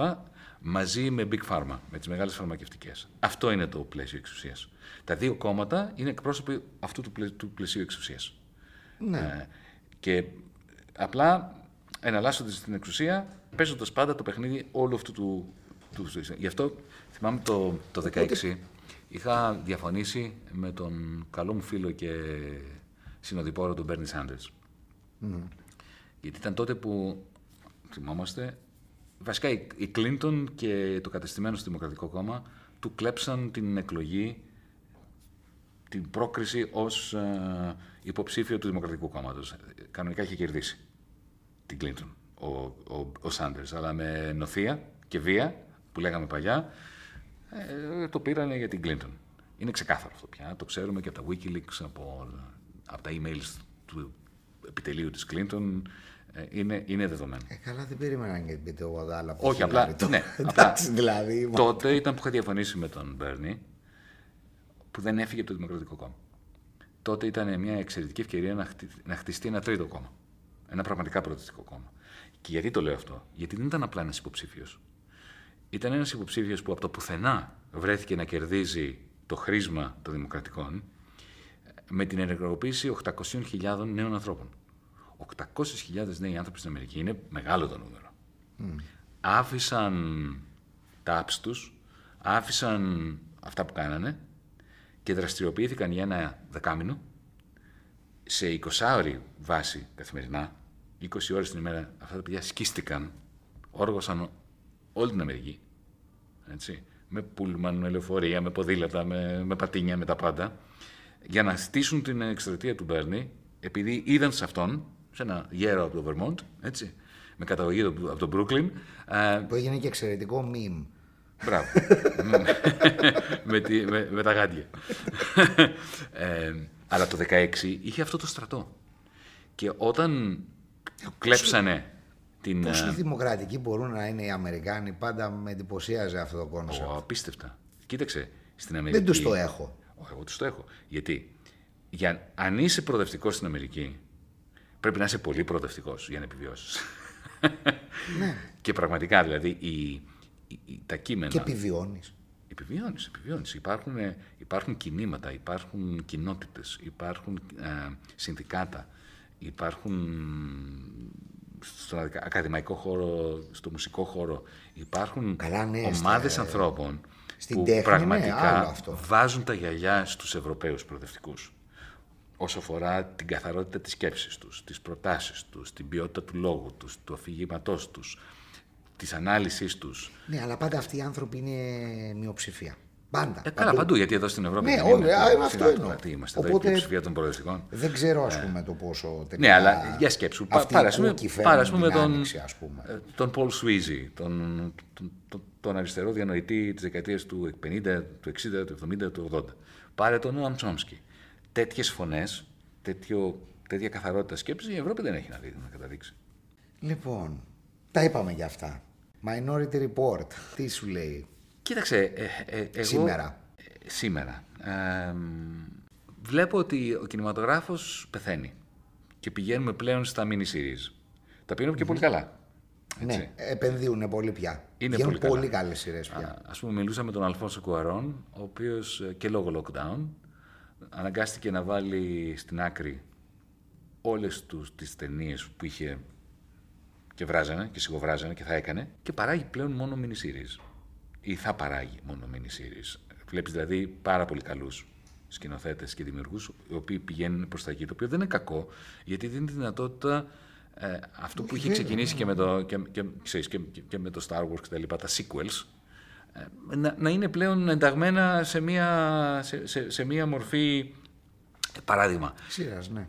το επόμενο αριστούργημα του Philip K. Dick που έγινε, που μεταφέρθηκε στην, στην οθόνη, μετά το Blade Runner, ήταν το The Man in the High Castle, το οποίο δεν υπάρχει στον κινηματογράφο, υπάρχει, κοίτα, θα κάνω διαφήμιση στην Amazon τώρα, στο Amazon Prime. Το Αφού είπες ότι έχει συνδρόμη στο Amazon. Προφανώς και έχω. Το είπες πριν. Ξέρεις κάτι, εγώ δεν πιστεύω ότι πρέπει να πάω να ζήσω πάνω σε Α, ένα καλά, βουνό εντάξει, μοναχός, ναι, τώρα. επειδή ζούμε Άκου. στον καπιταλισμό. Άκου, μα, μα- Αν είναι δυνατόν. Μα ναι, εντάξει, δεν το συζητάμε αυτό. θα χρησιμοποιήσουμε τα μέσα του καπιταλισμού εναντίον του. Έτσι δεν Ναι, είναι. αυτό Δεν που θα λένε, πάμε «Μα να, είσαι να κομμουνιστής, μονάσουμε. Έχεις, είσαι κομμουνιστής και έχεις σπίτι, ας πούμε. Είσαι κομμουνιστής και οδηγείς αυτοκίνητο. Ακριβώς. Δεν είμαστε εναντίον των αγαθών, είμαστε Τα βέβαια. εναντίον της ιδιωτικής ιδιοκτησίας των μέσων παραγωγής. Για να πούμε και το τσιτάτο που μάθαμε στα μικρότα μας. Λοιπόν, το The Man in the High Castle είναι ένα αριστούργημα.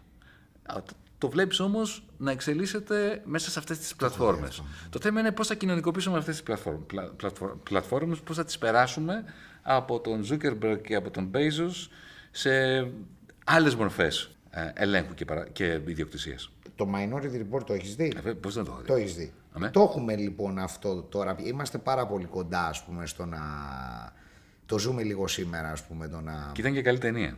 Α, Μας κανάρουν πάρα αντι- πολύ καλή. Αντιπαθώ πάρα πολύ τον Tom Cruise. Θα αντιπαθήσει τον Tom Δεν, Cruise. δεν μπορώ να τον βλέπω. Γιατί; Δεν ξέρω. Είναι θέμα χημίας.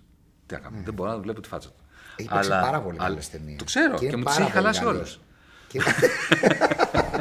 καλός. Και... δεν θα πω ότι. ξέρεις, Γι' αυτό το είπα γιατί μ' άρεσε πάρα πολύ το Minority Report. Παρά το γεγονός ότι έπαιζε ο Tom Cruise. Είμαστε, είμαστε κοντά. Είμαστε κοντά στη λογική, ας πούμε, ότι μπορούμε ας πούμε, να έχουμε ένα σύστημα και μια λογική και μια ηθική ότι α, κρίνουμε πριν γίνει κάτι, πριν ο άλλος κάνει κάτι, βγάζουμε το συμπέρασμα ότι θα το κάνει αυτό και είναι κακό αυτό που θα το κάνει, οπότε μπορεί να τιμωρηθεί εξ αρχής γι' αυτό. Κοίταξε, αυτό είναι απόλυτη δυστοπία, έτσι. Είναι απόλυτη δυστοπία, γιατί καταρχάς ε, η ομορφιά της ανθρώπινης φύσης είναι ότι δεν είναι προβλέψιμη. Το να δημιουργούμε εμείς ε, κάποιους μηχανισμούς που με στατιστικά εργαλεία να μας προστατεύουν σε περίπτωση που γίνει κάτι, αυτό είναι απολύτως θεμητό. Δηλαδή, είσαι στο αυτοκίνητο, εγώ θα ήθελα να έχω artificial intelligence στο αυτοκίνητο ή στη μηχανή μου. Το αυτοκίνητο δεν οδηγώ πολύ συχνά, προσπαθώ να το πω. Στη μηχανή μου θα ήθελα να έχω ένα artificial intelligence, να μου κάτι μου λέει στο αυτή μέσα από το κράνος, ότι ξέρεις κάτι, προβλέπω ότι αυτό το φορτηγό θα, θα, θα, θα στρίψει και θα πέσει πάνω σου. Αυτό είναι πάρα πολύ χρήσιμο και πάρα πολύ καλό. Το να πας όμως από εκεί, στο να έχεις και ένα λέιζερ με το οποίο θα κάνεις ζαπ το, φορ, το φορτηγατζή. Έτσι, πριν του δοθεί ευκαιρία να πέσει πάνω σου και τον τιμωρήσεις εξ αρχής, αυτό είναι δυστοπία. Α, συν το ότι. Υπάρχουν λεπτές γραμμές βέβαια που Ε, ναι. σταματάει το ένα και ξεκινάει ε, το άλλο. Έτσι. Ο λόγος για τον οποίο η ηθική Και ζούμε σε μια εποχή της προστασίας, της ασφάλειας, της σιγουριάς, σαν, προ, σαν προφάσεις έτσι όλα αυτά. Έχει μεγάλη διαφορά όμως Για να το να υπεραμεινθεί ένα σύστημα το οποίο σε προστατεύει από ένα σύστημα που τιμωρεί. Γιατί το σύστημα που τιμωρεί, καταρχάς, όποιος έχει πρόσβαση σε αυτό είναι ο απόλυτος δικτάτορας. Όχι έχει πρόσβαση, όποιος το ελέγχει. Γιατί άνετα, όπως ξέρουμε, οι αλγόριθμοι έτσι, αλλάζουν. Μπορείς να παίξεις με τους αλγόριθμους και να κάνεις το σύστημα ουσιαστικά να δημιουργήσει ένα απέρατο γκούλαγκ για όλους τους εχθρούς μέσα από ένα minority report τύπου ναι. σύστημα.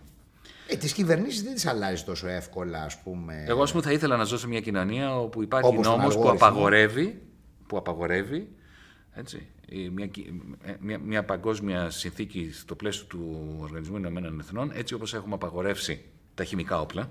Και έχει δουλέψει αυτή η απαγόρευση. Έτσι. Αν σκεφτείς ότι στον Πρώτο Παγκόσμιο Πόλεμο σκοτώθηκαν πάνω από ένα εκατομμύριο άνθρωποι από χημικά όπλα στο πεδίο των αχών, έτσι, η απαγόρευση αυτή κράτησε η συμφωνία ότι δεν έχουμε χημικά όπλα. Μπορεί να τα χρησιμοποιήθηκαν στο Ιράκ ή στη Συρία, δεν ξέρω εγώ τι, αλλά σε γενικές γραμμές στο δεύτερο παγκόσμιο πόλεμο δεν χρησιμοποιήσαμε χημικά όπλα. Ναι, Λειτουργήσε αυτό. Ναι. Θα ήθελα να έχουμε μια διεθνή συνθήκη που απαγορεύει ε, τους αυτόνομους ρομποτικούς δολοφόνους.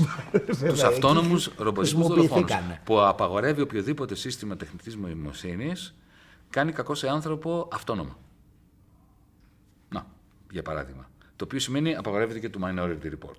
Το οποίο όμως είμαστε κοντά. Είμαστε κοντά στο να έχουμε την τεχνολογία. Θεωρώ όμως ότι έχουμε υποχρέωση να προστατευτούμε με ένα νομικό πλαίσιο που βάζει όρια στη χρήση της τεχνολογίας. Υπάρχει αυτό, το έχουμε αυτό, το ζούμε ή το θεωρούμε Μπορούμε να το έχουμε. cool και δεδομένο ή απαραίτητο. Τώρα, λόγω πανδημίας ας πούμε. Mm-hmm. Ναι, που για υπάρχει, παράδειγμα. Ας πούμε, ας πούμε το σκανάρι. Όλοι σε σκανάρι. Όπου και να πας, πρέπει να σκανάρι. Ποια είσαι ένα. Ε, Είμαστε επισήμως σε ένα μπαρκό. Ω κόμμα είχαμε μια πολύ συγκεκριμένη θέση.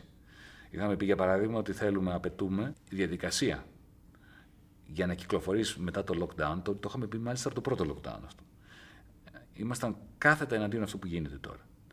Το, να, να, να, να σκαράρουν όλοι όλους. Ήμασταν ναι στο σκανάρισμα, να σκαναριστεί να έχεις μία εφαρμογή, ένα app στο κινητό σου, να κάνεις ένα τεστ, να διαρκεί τρεις μέρες, τέσσερις, μια εβδομάδα, ότι είσαι αρνητικός, αυτό να σκανάρεται για να μπορείς να μπαίνεις σε μαγαζιά, σε θέατρα κτλ. Α, αλλά η εφαρμογή είναι έτσι φτιαγμένη που να αυτοσβήνεται όλη η πληροφορία. Να μην υπάρχει δηλαδή συγκέντρωση σε ένα κεντρικό σερβερ των πληροφοριών για τον καθένα από εσένα, από εμένα, από όλους μας. Γιατί αυτό είναι η αρχή, δηλαδή να σου το πω διαφορετικά, ένα σύστημα το, το οποίο έχει μάθει να σκανάρει τα πιστοποιητικά όλων μας για το αν βήχουμε. Είναι πολύ εύκολο να σκανάρει και μετά για το αν γελάμε. Αν γελάμε, γελάμε με τον μεγάλο ηγέτη ο οποίος ε, βγάζει λόγο. Και την ώρα που γελάμε και τον κοροϊδεύουμε, έτσι. Μα, ε, αύριο γιατί να μην. Να χάνουμε πόντους. Αύριο, αύριο για ποιο λόγο ας πούμε, να μην μας κανάρουν να δουν, αν έχουμε πατήτηδα για παράδειγμα. Β. Ε, Ακριβώς γι' αυτό. Ακριβώς γι' αυτό. Ακριβώς γι' αυτό. Εμείς κάναμε το διαχωρισμό. Για αν είμαστε μουσουλμάνοι, ας πούμε. Ε, αυτό. Κάναμε το διαχωρισμό. Θεωρήσαμε και το, το καταθέσαμε και στη Βουλή. Ότι το να σκανάρετε ένα πιστοποιητικό ότι δεν έχεις κάτι μέσα στο σώμα σου, είναι ok, εφόσον αυτό σβήνεται μετά από κάποιο καιρό αυτόματα. Το να σκανάρεις όμως τι έχεις μέσα στον οργανισμό σου είναι η αρχή του τέλους των, ε, των ατομικών ελευθεριών. Mm, γιατί, γιατί μετά από λίγο οι ασφαλιστικές εταιρείες, το Εθνικό Σύστημα Υγείας, το οποίο θα το έχουν ιδιωτικοποιήσει, έτσι, ε, θα ζητάνε να ξέρουν τι έχεις μέσα σου με ένα σκανάρισμα. Και επίσης οι άνθρωποι που σκανάρουν δεν, δεν έχουν κάποιο ε, ε, δικαίωμα να το κάνουν αυτό. Είναι κάποιοι άνθρωποι εργαζόμενοι που δεν είναι η δουλειά τους και στο κάτω-κάτω της γραφής δεν τους είναι και καθόλου ευχάριστο. Ένα, ένα, ένα δεν είναι δηλαδή πολιταρχικό, το οποίο δηλαδή, δεν είναι νοσοκομείο. Το οποίο τους κάνει να δουλεύουν γι' αυτό. Τα, ε, η αστυνομία, ναι. ας πούμε, που, ναι. ας πούμε έχουν ένα δικαίωμα. Κοίταξε, πούμε, εγώ καταλαβαίνω γιατί, γιατί ο, εν μέσω πανδημίας, όποιος έρχεται σε αυτό το θέατρο, πρέπει να έχει μια εξασφάλιση ότι ο διπλανός του δεν έχει τον ιό μέσα. Αυτό είναι σωστό σε, σε, σε, σε κατάσταση πανδημίας. Άλλο αυτό και άλλο το πιστοποιητικό του εμβολιασμού. Γιατί καταρχάς το πιστοποιητικό του εμβολιασμού, αν το σκεφτείς, δεν εξασφαλίζει. Εγώ είμαι εμβολιασμένος, έχω κάνει και τις τρεις δόσεις. Μπορεί κάλλιστα να σε κολλήσω.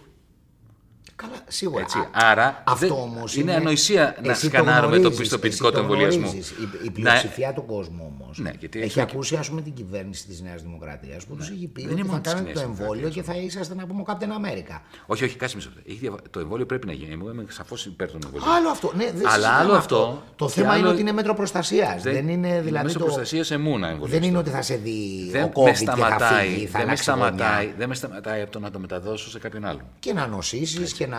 Γι' αυτό είπαμε. Κολλήσεις Κάνουμε το, και να το διαχω- το- μεταδώσεις, κάνουμε το φυσικά. διαχωρισμό. Ένα πιστοποιητικό, ότι δεν έχεις μέσα σου και να ελέγχεται αυτό στην πόρτα, έτσι ώστε όσοι είμαστε εδώ μέσα να ξέρουμε ότι δεν έχουμε COVID μέσα μας. Α, διαφορε- πολύ διαφορετικό από ένα Εντάξει, το ξέρουν πιστοποιητικό του όλοι. τι να έχεις Του μέσα τι να σου. έχεις, ναι, είναι, είναι σωστό αυτό που λες, αλλά μετά θα μπορεί να είναι, α, δεν έχεις AIDS, δεν έχεις υπατήτητα που είπα και πριν, δεν έχεις το οτιδήποτε, δεν έχεις, κάτσε, κοκκι- κάτσε, δεν έχεις δεν- περάσει κοκκίτη, Όχι, μισό λεπτό. η λαρά. Μισό, μισό. Όταν έχεις μία πανδημία, είναι άλλοι οι κανόνες. Δηλαδή το AIDS καταρχάς δεν θα το κολλήσεις ποτέ, επειδή είσαι στον ίδιο χώρο με τον άλλον. Άμα κάνεις σεξ με κάποιον, έτσι, τότε ας το προσέξεις. Σωστά, σωστά, αλλά άμα πάρουμε τώρα... Δεν είναι υποχρεωτικό να κάνεις αυ- σεξ με κάποιον στο αυτό- θέατρο. Αυτό, αυτό, Ακόμα τουλάχιστον. αυτό το ξέρουμε και το ξέραμε και το γνωρίζαμε. Ναι. Πάρα πολλοί άνθρωποι όμως, δυστυχώς για αυτούς τους ανθρώπους και δυστυχώς και γι' αυτό είναι στίγμα το AIDS, έτσι, παρόλο που δεν κολλάει επειδή ο άλλος είναι δίπλα σου, πολλοί θα νιώθανε άβολα να κάθουν να πίνουν το ποτό τους σε κάποιον που γνωρίζουν ότι είναι Ευτυχώς φορέα αυτό του έχει AIDS. τελειώσει. Αυ- Έτσι ήταν Μην το το 1983. 84. Ω, όχι, όχι, μην- Ευτυχώς το δεν έχουμε ξεπεράσει νομίζω. αυτό. Δεν Αλλά νομίζω. Γενικά θέλω να πω ότι Το μια στίγμα κοινωνία, υπάρχει μια και- κοινωνία έχει υποχρέωση. Υπατήτηδα. Μία- μία- μία- Φτερνίζεται ο άλλος το ποτό σου, ας πούμε. Μια Θα κοινωνία. πει γιατί να φτερνεί Ναι, το Αν άλλο; υπήρχε. Κοίταξε, να σου το πω διαφορετικά. Αν αυτή τη στιγμή με- πάρει science fiction, έτσι, πες ότι έχουμε ένα νέο, ε, μια νέα μορφή, ε, ένα νέο ιό, ιό υπα- υπατήτηδας που ε, έχουμε πραγματικό πρόβλημα. Δηλαδή πεθαίνουν 100, 200, 300 άνθρωποι την ημέρα από υπατήτηδα. Έτσι. Ε, ό,τι ισχύει με τον COVID πρέπει να ισχύει και με την υπατήτηδα. Να υπάρχει και εκεί ένας τρόπος να προφυλαχτούμε Όχι, εγώ το για λέω να σαν υπατήτηδα. καταπιέσουμε. Όχι σαν Ναι, υπατήτηδα. αλλά δεν είναι όμως, Με- δεν είναι όμως, Με χαρακτηριστικά δεν είναι όμως COVID. επιδημία αυτή τη στιγμή. Δεν είναι όμως επιδημία. Κατάλαβες. Ναι, Δηλαδή ναι. είναι θέμα και κόστος Άρα και λοιπόν, όφελος. άρα λοιπόν, λόγο ε, δεν μα- δεν μας προβληματίζει ή δεν προ- προβληματίζει γενικά τον κόσμο, ας πούμε, αυτό το, ε, το minority report που μπορεί να βιώνουμε, ας πούμε, ε, από τη στιγμή που υπάρχει πανδημία. Ε, το, το, κοί- κοίταξε, το Minority Report έχει να κάνει με τιμωρία. Εδώ είναι. Γιατί, ε, Όχι ας μόνο αυτό, είμαστε έχει πιστοί να στην- κάνει ότι μπορεί να σε σκανάρει μια, ένα tabloid Ναι. και να σου απευθυνθεί με το όνομά σου. Όχι, δεν είναι το Όπως αυτό. μπορεί Minority. να σου απευθυνθεί Το με Minority το Report, όνομά ας είμαστε σου. πιστοί στην ταινία. Ο, λόγος που η ταινία είναι ενδιαφέρουσα είναι επειδή Ναι, αυτό, αλλά τιμωρείσαι είχε- είχε και αυτό. για ένα έγκλημα που δεν έχεις κάνει ακόμα. Είχε και αυτό, ας πούμε. Μπορούσες να περπατάς ένα διάδρομο και Ναι, το εντάξει. tabloid, ας πούμε, σου απευθυνόταν σε σένα με το όνομά Αυτό σου. είναι πολλές ταινίες. Ο- Και το Robocop το έχει αυτό, πολλά χρόνια πριν. Μεγάλη πόρωση το Robocop. Ε, είδες. Σου, σου άρεσε το Robocop; Καταπληκτικό. Καταπληκτικό. Α, απίστευτα. Πια είναι πολύ καλτ. Δεν νομίζω ότι βλέπετε πια. Δεν αντέχει Όχι, το βλέπετε, χρόνο. μια χαρά Βλέπετε, λες. Το πρώτο. Έτσι, όλα αυτά. Βλέπετε αν το έχεις στην εποχή και το αντιμετωπίζεις Όχι, λίγο εγώ το σαν έχω καλτ. ξαναδεί και πρόσφατα. Και μου αρέσει Κι και πάρα εγώ. πολύ. Είναι πόρωση, Η δεν στιγμή συζητάω. που είναι στο, μέσα στο γκαράζ, στο, στο car park και τον, πορι- π- πο- τον πυροβολούν από διάφορες μεριές, διάφοροι αστυνομικοί και ξανασηκώνεται και ξανασηκώνεται. Έτσι. Και είναι το θύμα του, κεφαλ, του μεγάλου κεφαλαίου ε, ο, ο, ο, ο, ο- ε, ε, που κρατάει Είναι κάποιες... λίγο, ναι, θυμάμαι, Μεγάλο κεφαλαίο εδώ που τα λέμε ο Αυτό Robocop. είναι. είναι, ε, είναι, είναι ένα μηχάνημα το οποίο με- για να λειτουργήσει διέσωσαν τη συνείδηση ενός ανθρώπου και τη βάλαν μέσα στη μηχανή που αυτό όμως το μηχάνημα είναι, έχει στο, το στόχο της ε, μεγιστοποίησης των κερδών της εταιρείας και αυ- επειδή ε- έχει κρατήσει την ανθρώπινη συνείδηση μέσα του, αρνείται να λειτουργήσει σύμφωνα με τις προδιαγραφές της, ε, της μεγάλης εταιρείας και το αποτέλεσμα είναι ότι είναι, θυμίζει και λίγο τον Κουασιμόδο στην Παναγία των Παρισίων. Α, ναι, ναι, ναι. Έτσι. Πολύ ενδιαφέρον. Είναι, είναι, είναι, Ναι. είναι πολύ ποιητική η σκηνή εκείνη. Νομίζω ότι βλέπετε και ξαναβλέπετε. Έχει, έχει και καταπληκτική σκηνή που βγαίνει από έκρηξη. Ήταν από τις πρώτες ταινίες που έτσι έσκαγε ο ήρωας μέσα από έκρηξη που είχε γίνει σε βενζινάδικο. Ναι. Που περίμενες ότι θα γίνει κομμάτι, ας πούμε, και βγαίνει. Και είναι εντυπωσιακό. Θυμήθηκαν πολύ μετά. Αλλά ναι, γενικά το Robocop είναι καλταδούρα, πιστεύω. Πάμε λίγο σε κάτι άλλο τώρα. Φύγαμε και από το Minority Report. Οκ. Ε, Brazil. Εντάξει. Αυτή, είναι- Τι αυτή η έχεις να ταινία πεις; βλέπετε και ξαναβλέπετε και ξαναβλέπετε. Νομίζω Συνεχώς. ότι έχει ψηφιστεί μέσα στις 5 ή 10 καλύτερες ταινίες όλων των εποχών, έτσι. Και πολύ σωστά. Και νομίζω και εγώ το ίδιο. Και πάρα πολύ σωστά. Και νομίζω και εγώ το ίδιο. Και πολύ υποτιμημένη. Ναι. Θυμά... Ήμουνα πολύ μικρός όταν είχε βγει. Νομίζω είχε, είχε βγει 85-86, αν δεν κάνω λάθος. Ναι, κάπου εκεί. Θυμάμαι, ε, την είχα δει σινεμά γιατί μ, είχα ένα φίλο ο οποίος ο πατέρας του είχε ε, κινηματογράφο, ένα χειμερινό στην Κυψέλη και ένα καλοκαιρινό. Ναι. Και, μ, και πήγαινα και μ, το καλοκαίρι στο κινηματογράφο τον ανοιχτό πια και που τότε εκείνη την εποχή δείχνανε ταινίες τώρα δύο και τριών χρόνων πίσω και τα Ναι, λοιπά ναι, ως ναι. επιτοπλίστων Αυτό και ήταν ακόμα το ωραίο. πε- πιο παλιές και του 60 Κάναμε επανάληψη. και του 70. Τα καλοκαίρια κάναμε επανάληψη. Ναι, και πήγαινα με το φίλο μου εκεί πέρα που. και βλέπαμε άπειρες ταινίες. Άπειρες ταινίες. Ε, ναι, έτσι, Αλλά έτσι, από έτσι, εκεί έχω έτσι, ξεκινήσει έτσι εγώ δει μάθαμε άπειρες πράγματα, ταινίες, ναι. ναι. Κάποιες ταινίες, βέβαια, επειδή ήμουν ξέρω εγώ, 11 χρονών, δεν μπορούσα να τις παρακολουθήσω πολύ, δεν μπορούσα να τις καταλάβω. Μια ήταν, αυτή ήταν και το Μπραζίλ. Ήταν το Μπραζίλ. Ε, Ε, θυμάμαι, είναι πολύ προ- προχωρημένη ταινία. είχε κάνει τρομερή αίσθηση. Είχε σοκάρει. Είχε σοκάρει εκείνη την εποχή, ας πούμε, την, το ελληνικό κοινό. Ε, μ, νομίζω ότι είναι μια ταινία που ακόμα και σήμερα, όχι απλά στέκεται, δεν το συζητάω αυτό το πράγμα, αλλά έχει να πει τόσα πολλά. Τόσα πολλά πράγματα. Ε, Για Ας την- πάμε λίγο τα- πολύ πιο πίσω. Πόσο πιο πίσω; Φρίτς, Φρίτς Λάγκ, Μητρόπολης. Μετρόπολης, ναι. Ωραίος. Γερμανικός Έτσι, εξπρεσιονισμός. εντάξει, για μένα ήταν πολύ μενσεβίκικο στο δημοκρατικό γιατί στο τέλος ο εργοστασιάρχης και, τα- και, και οι εργαζόμενοι αγαπιούνται και τα βρίσκουν και παντρεύονται και όλα αυτά. Εντάξει, ήταν Η όλη και η εποχή. βουγιουκλάκι στο Ήταν τέλος. Η και η κόρη μου εποχή. σοσιαλίστρια ήταν στο τέλος.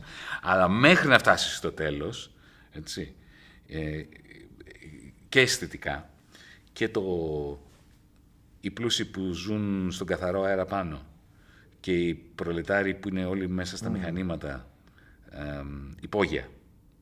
Έτσι. Με τ- το ρόλο που παίζει ο ηλεκτρισμός Ε, βέβαια, και στη εντάξει, δημιουργία Ήταν, ήταν η τεχνολογία του, τότε. του ρομπότ, του Android. Ήταν η τεχνολογία. Έτσι, ναι. Το Android, το, το οποίο ε, Android είναι η θεότητα σε κάτι σαν Πανδώρα, πάλι Ναι, ναι, ήταν- του ήταν, ανθρώπου, ναι, ναι, ναι, ναι, ναι. του ύφεση της εποχής, που όμως σπέρνει την κυρίαρχη ιδεολογία μεταξύ των εργαζόμενων και τους δίνει τρόπους να ξε... το όπιο του λαού. Υπόγεια. Έχω- Έτσι. έχω να τη δω Και χρόνια, έχω να τη είναι δω χρόνια. βου, βουβός κινηματογράφος. Βέβαια, Αλλά βέβαια. είναι πολύ μπροστά. Σου, σου άρεσε που έγινε ο επιχρωματισμός του, ας πούμε; Όχι βέβαια, γιατί είμαι, είμαι παραδοσιακός συντηρητικός εγώ. Θα συμφωνήσω μαζί σου. Εντάξει, απλά... Και δεν χρειάζεται. Είναι Ναι. σαν να, σαν να βάζεις εικόνες στο ραδιόφωνο. Δεν χρειάζεται. Το μαυρό, α πούμε, έχει τα δικά του χρώματα. Η αλήθεια Και έχει είναι πάρα πως πολύ ναι, ωραία αλλά χρώματα το έγινε μαυρό. Και ας το πούμε, remake και που νομίζω τα, και με που την τα σκέφτεσαι με το μουσική- μυαλό και σου. Με τη μουσική των Queen κιόλας έγινε όλο αυτό. Όχι, το... όχι, όχι, με τίποτα, με τίποτα. Δεν θες. Με τίποτα, με τίποτα. Δεν τα μπορώ εγώ αυτά. Το εργαστήριο του Δόκτωρα Καλιγκάρη το έχεις δει, του Φρίτς Λάγκ. Όχι, αυτό δεν το έχω δει. Ναι, Με είναι, έπιασες. νομίζω, προ, νομίζω προ, προηγείται ας πούμε από το μέτρο. Α, αυτό δεν το έχω δει και να το έχω δει το έχω ξεχάσει. Ναι, είναι... έχει και αυτό ενδιαφέρον. Ωραία, εντάξει, γερμανικός εξπρεσ- εξπρεσιονισμός. Ωραίος, ωραίος. Τι άλλο; Οκ, μια που είπαμε για τον Μπραζίλ πριν, του Τέρι Γκίλιαμ.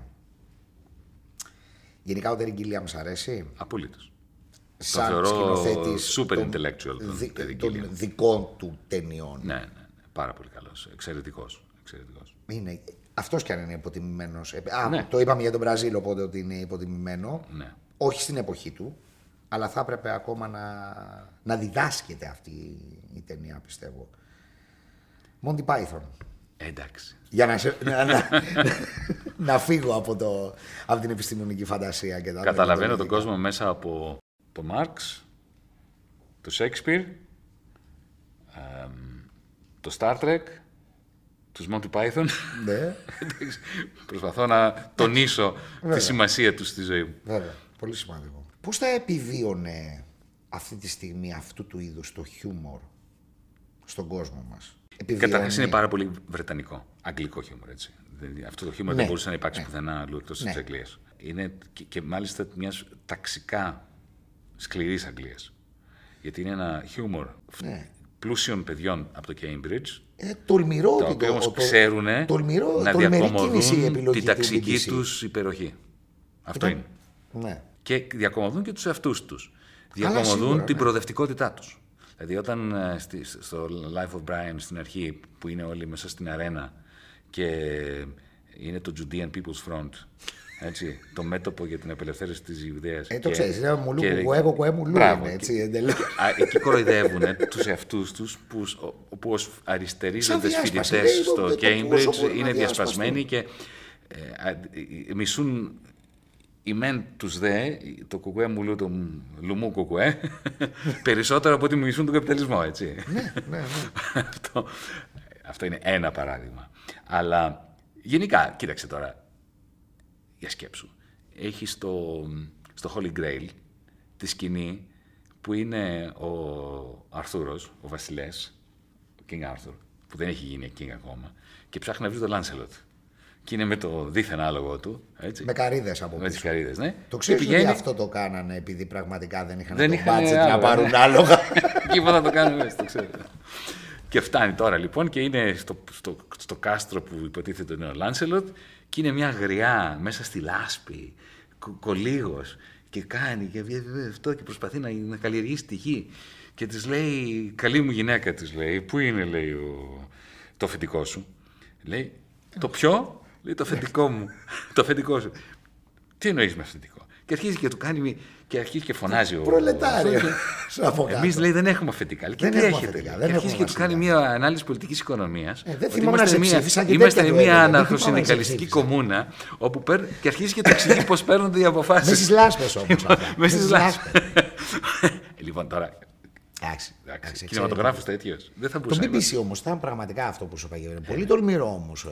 γιατί πραγματικά ήταν πολύ τολμηρή. Ακριβώς. Δηλαδή απορώ πώς ας πούμε. Στα Και τέλη του ακόμα 60. είναι. Δηλαδή, αν ακούς τις α, ραδιοφωνικές κομικές εκπομπές τύπου News Quiz στο Radio 4 που εγώ είμαι φανατικός ε, η πιο σκληρή κριτική στο, στο βρετανικό κατεστημένο, στο, ε, σε αυτό που κάνουν οι μεγάλες εταιρείες ε, που μεταθέτουν στο απότατο μέλλον ε, την οποιαδήποτε πραγματική πράσινη μετάβαση.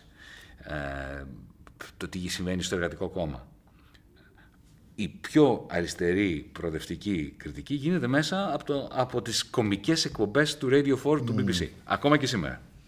Μου τι πάει θα μου θεωρήσω ότι ήταν λίγο ισοπεδωτική απέναντι στην πολιτική; Ε, όσο- ε, όπως πρέπει να είναι η κομική. Η, η φάρσα πρέπει να, να διακομωδεί τους πάντες, τα πάντα. Γιατί ό,τι καταφέρει να, επι- να, να παραμείνει όρθιο μετά από τον οδοστρωτήρα του κομικού έχει αξία. Ε, θυμάμαι ένα καταπληκτικό ε, σκέτς που είχαν κάνει στο Flying Circus ε, το οποίο ε, τους άρεσε πάρα πολύ να του μπάρουν τους ρόλους. Δηλαδή το στερεότυπο. Και μ, είχαν ένα καταπληκτικό ε, σκέτς το οποίο μ, επιστρέφει ο γιος ο οποίος ε, θα περιμέναμε ότι επιστρέφει σε ένα σπίτι ας πούμε εργατών έτσι, και αυτός πήγε να γίνει ξέρω εγώ ηθοποιός. Και βεβαίως δεν τον δέχονται και το έχουν γυρίσει τούμπα ότι έχει πάει να δουλέψει στα ορυχεία ο γιος και ο πατέρας δεν του μιλάει γιατί είναι ηθοποιός και ποιητής. Και του λέει, ας πούμε, η μάνα, μην, μην του μιλάς, μην του μιλάς, γιατί πρέ- το ξέρεις, εκνευρίζεται να πούμε όταν έχει διαβάσει δύο νουβέλες σερί. Αντί να πει ότι έχει πιει, ας πούμε, και είναι μεθύστακας μετά από δύο μπουκάλια. Είδες όμως πως Ε, η ζωή- Καταπληκτικό χιούμορ, Είδες ας όμως πούμε. πως η ζωή αντιγράφει τους καλούς κομικούς. Γιατί σε, σε, Την αντιγράφει ή δεν την προσέχει και δεν την παρακολουθεί και πέφτει στην παροδία από η κομική. Γιατί αυτό το έχουμε Μπορεί εντοπίσει και και έτσι. εμείς στα Μπορεί και Μισκούμπρια έτσι. το έχουμε πράγματα που Σχέση έχουμε πει. αιτία του, αιτία του δεν μπορώ να αποδείξω ότι υπάρχει. Τα τραβάγαμε από τα μαλλιά για να τα κάνουμε αστεία και τελικά Αλλά αν το πραγματικότητα σκεφτείς- έγινε αν αυτό το, αν αστείο που λέγαμε πριν αν το από σκεφ- χρόνια. Αν το σκεφτείς, δεν ξέρω αν είχες δει ποτέ το Absolutely, Absolutely Fabulous, η, η κομική σειρά του BBC και αυτή, που είναι η μαμά και οι φίλοι της ξέρω αν έχω τέος δει; χίπηδες. Ναι, όχι, Χίπησε. δεν πρέπει να το έχω Τέος δει αυτό. χίπησες. Με τα ναρκωτικά, πίνουν όλη μέρα. Είναι χήμα, είναι πενιντάρες πια, εξιντάρες. Σε ικτρή κατάσταση, έτσι. Και είναι η κόρη που είναι απ- σπα- σπασικλάκι, το οποίο σπουδάζει για να γίνει λογίστρια και που συνεχώς ταχώνει στη μάνα της, η οποία δεν αντέχει, η οποία της κάνει κριτική, είναι ακριβώς η, η, η αλλαγή. Αλλά αυτό έχει συμβεί όμως έτσι, στη γενιά τη δική μου. Τα παιδιά τα δικά μας είναι πιο συντηρητικά από ό,τι ήμασταν εμείς. Γιατί αυτό; Ίσως επειδή τα Εμείς παιδιά είναι φτιαγμένα για να αντιδρούν εναντίον των γονιών και γιατί υπάρχει και μια συνολική συντηρητικοποίηση. Δηλαδή, μετά τη δεκαετία του 70 έχουμε μια συστηματική συντηρητικοποίηση.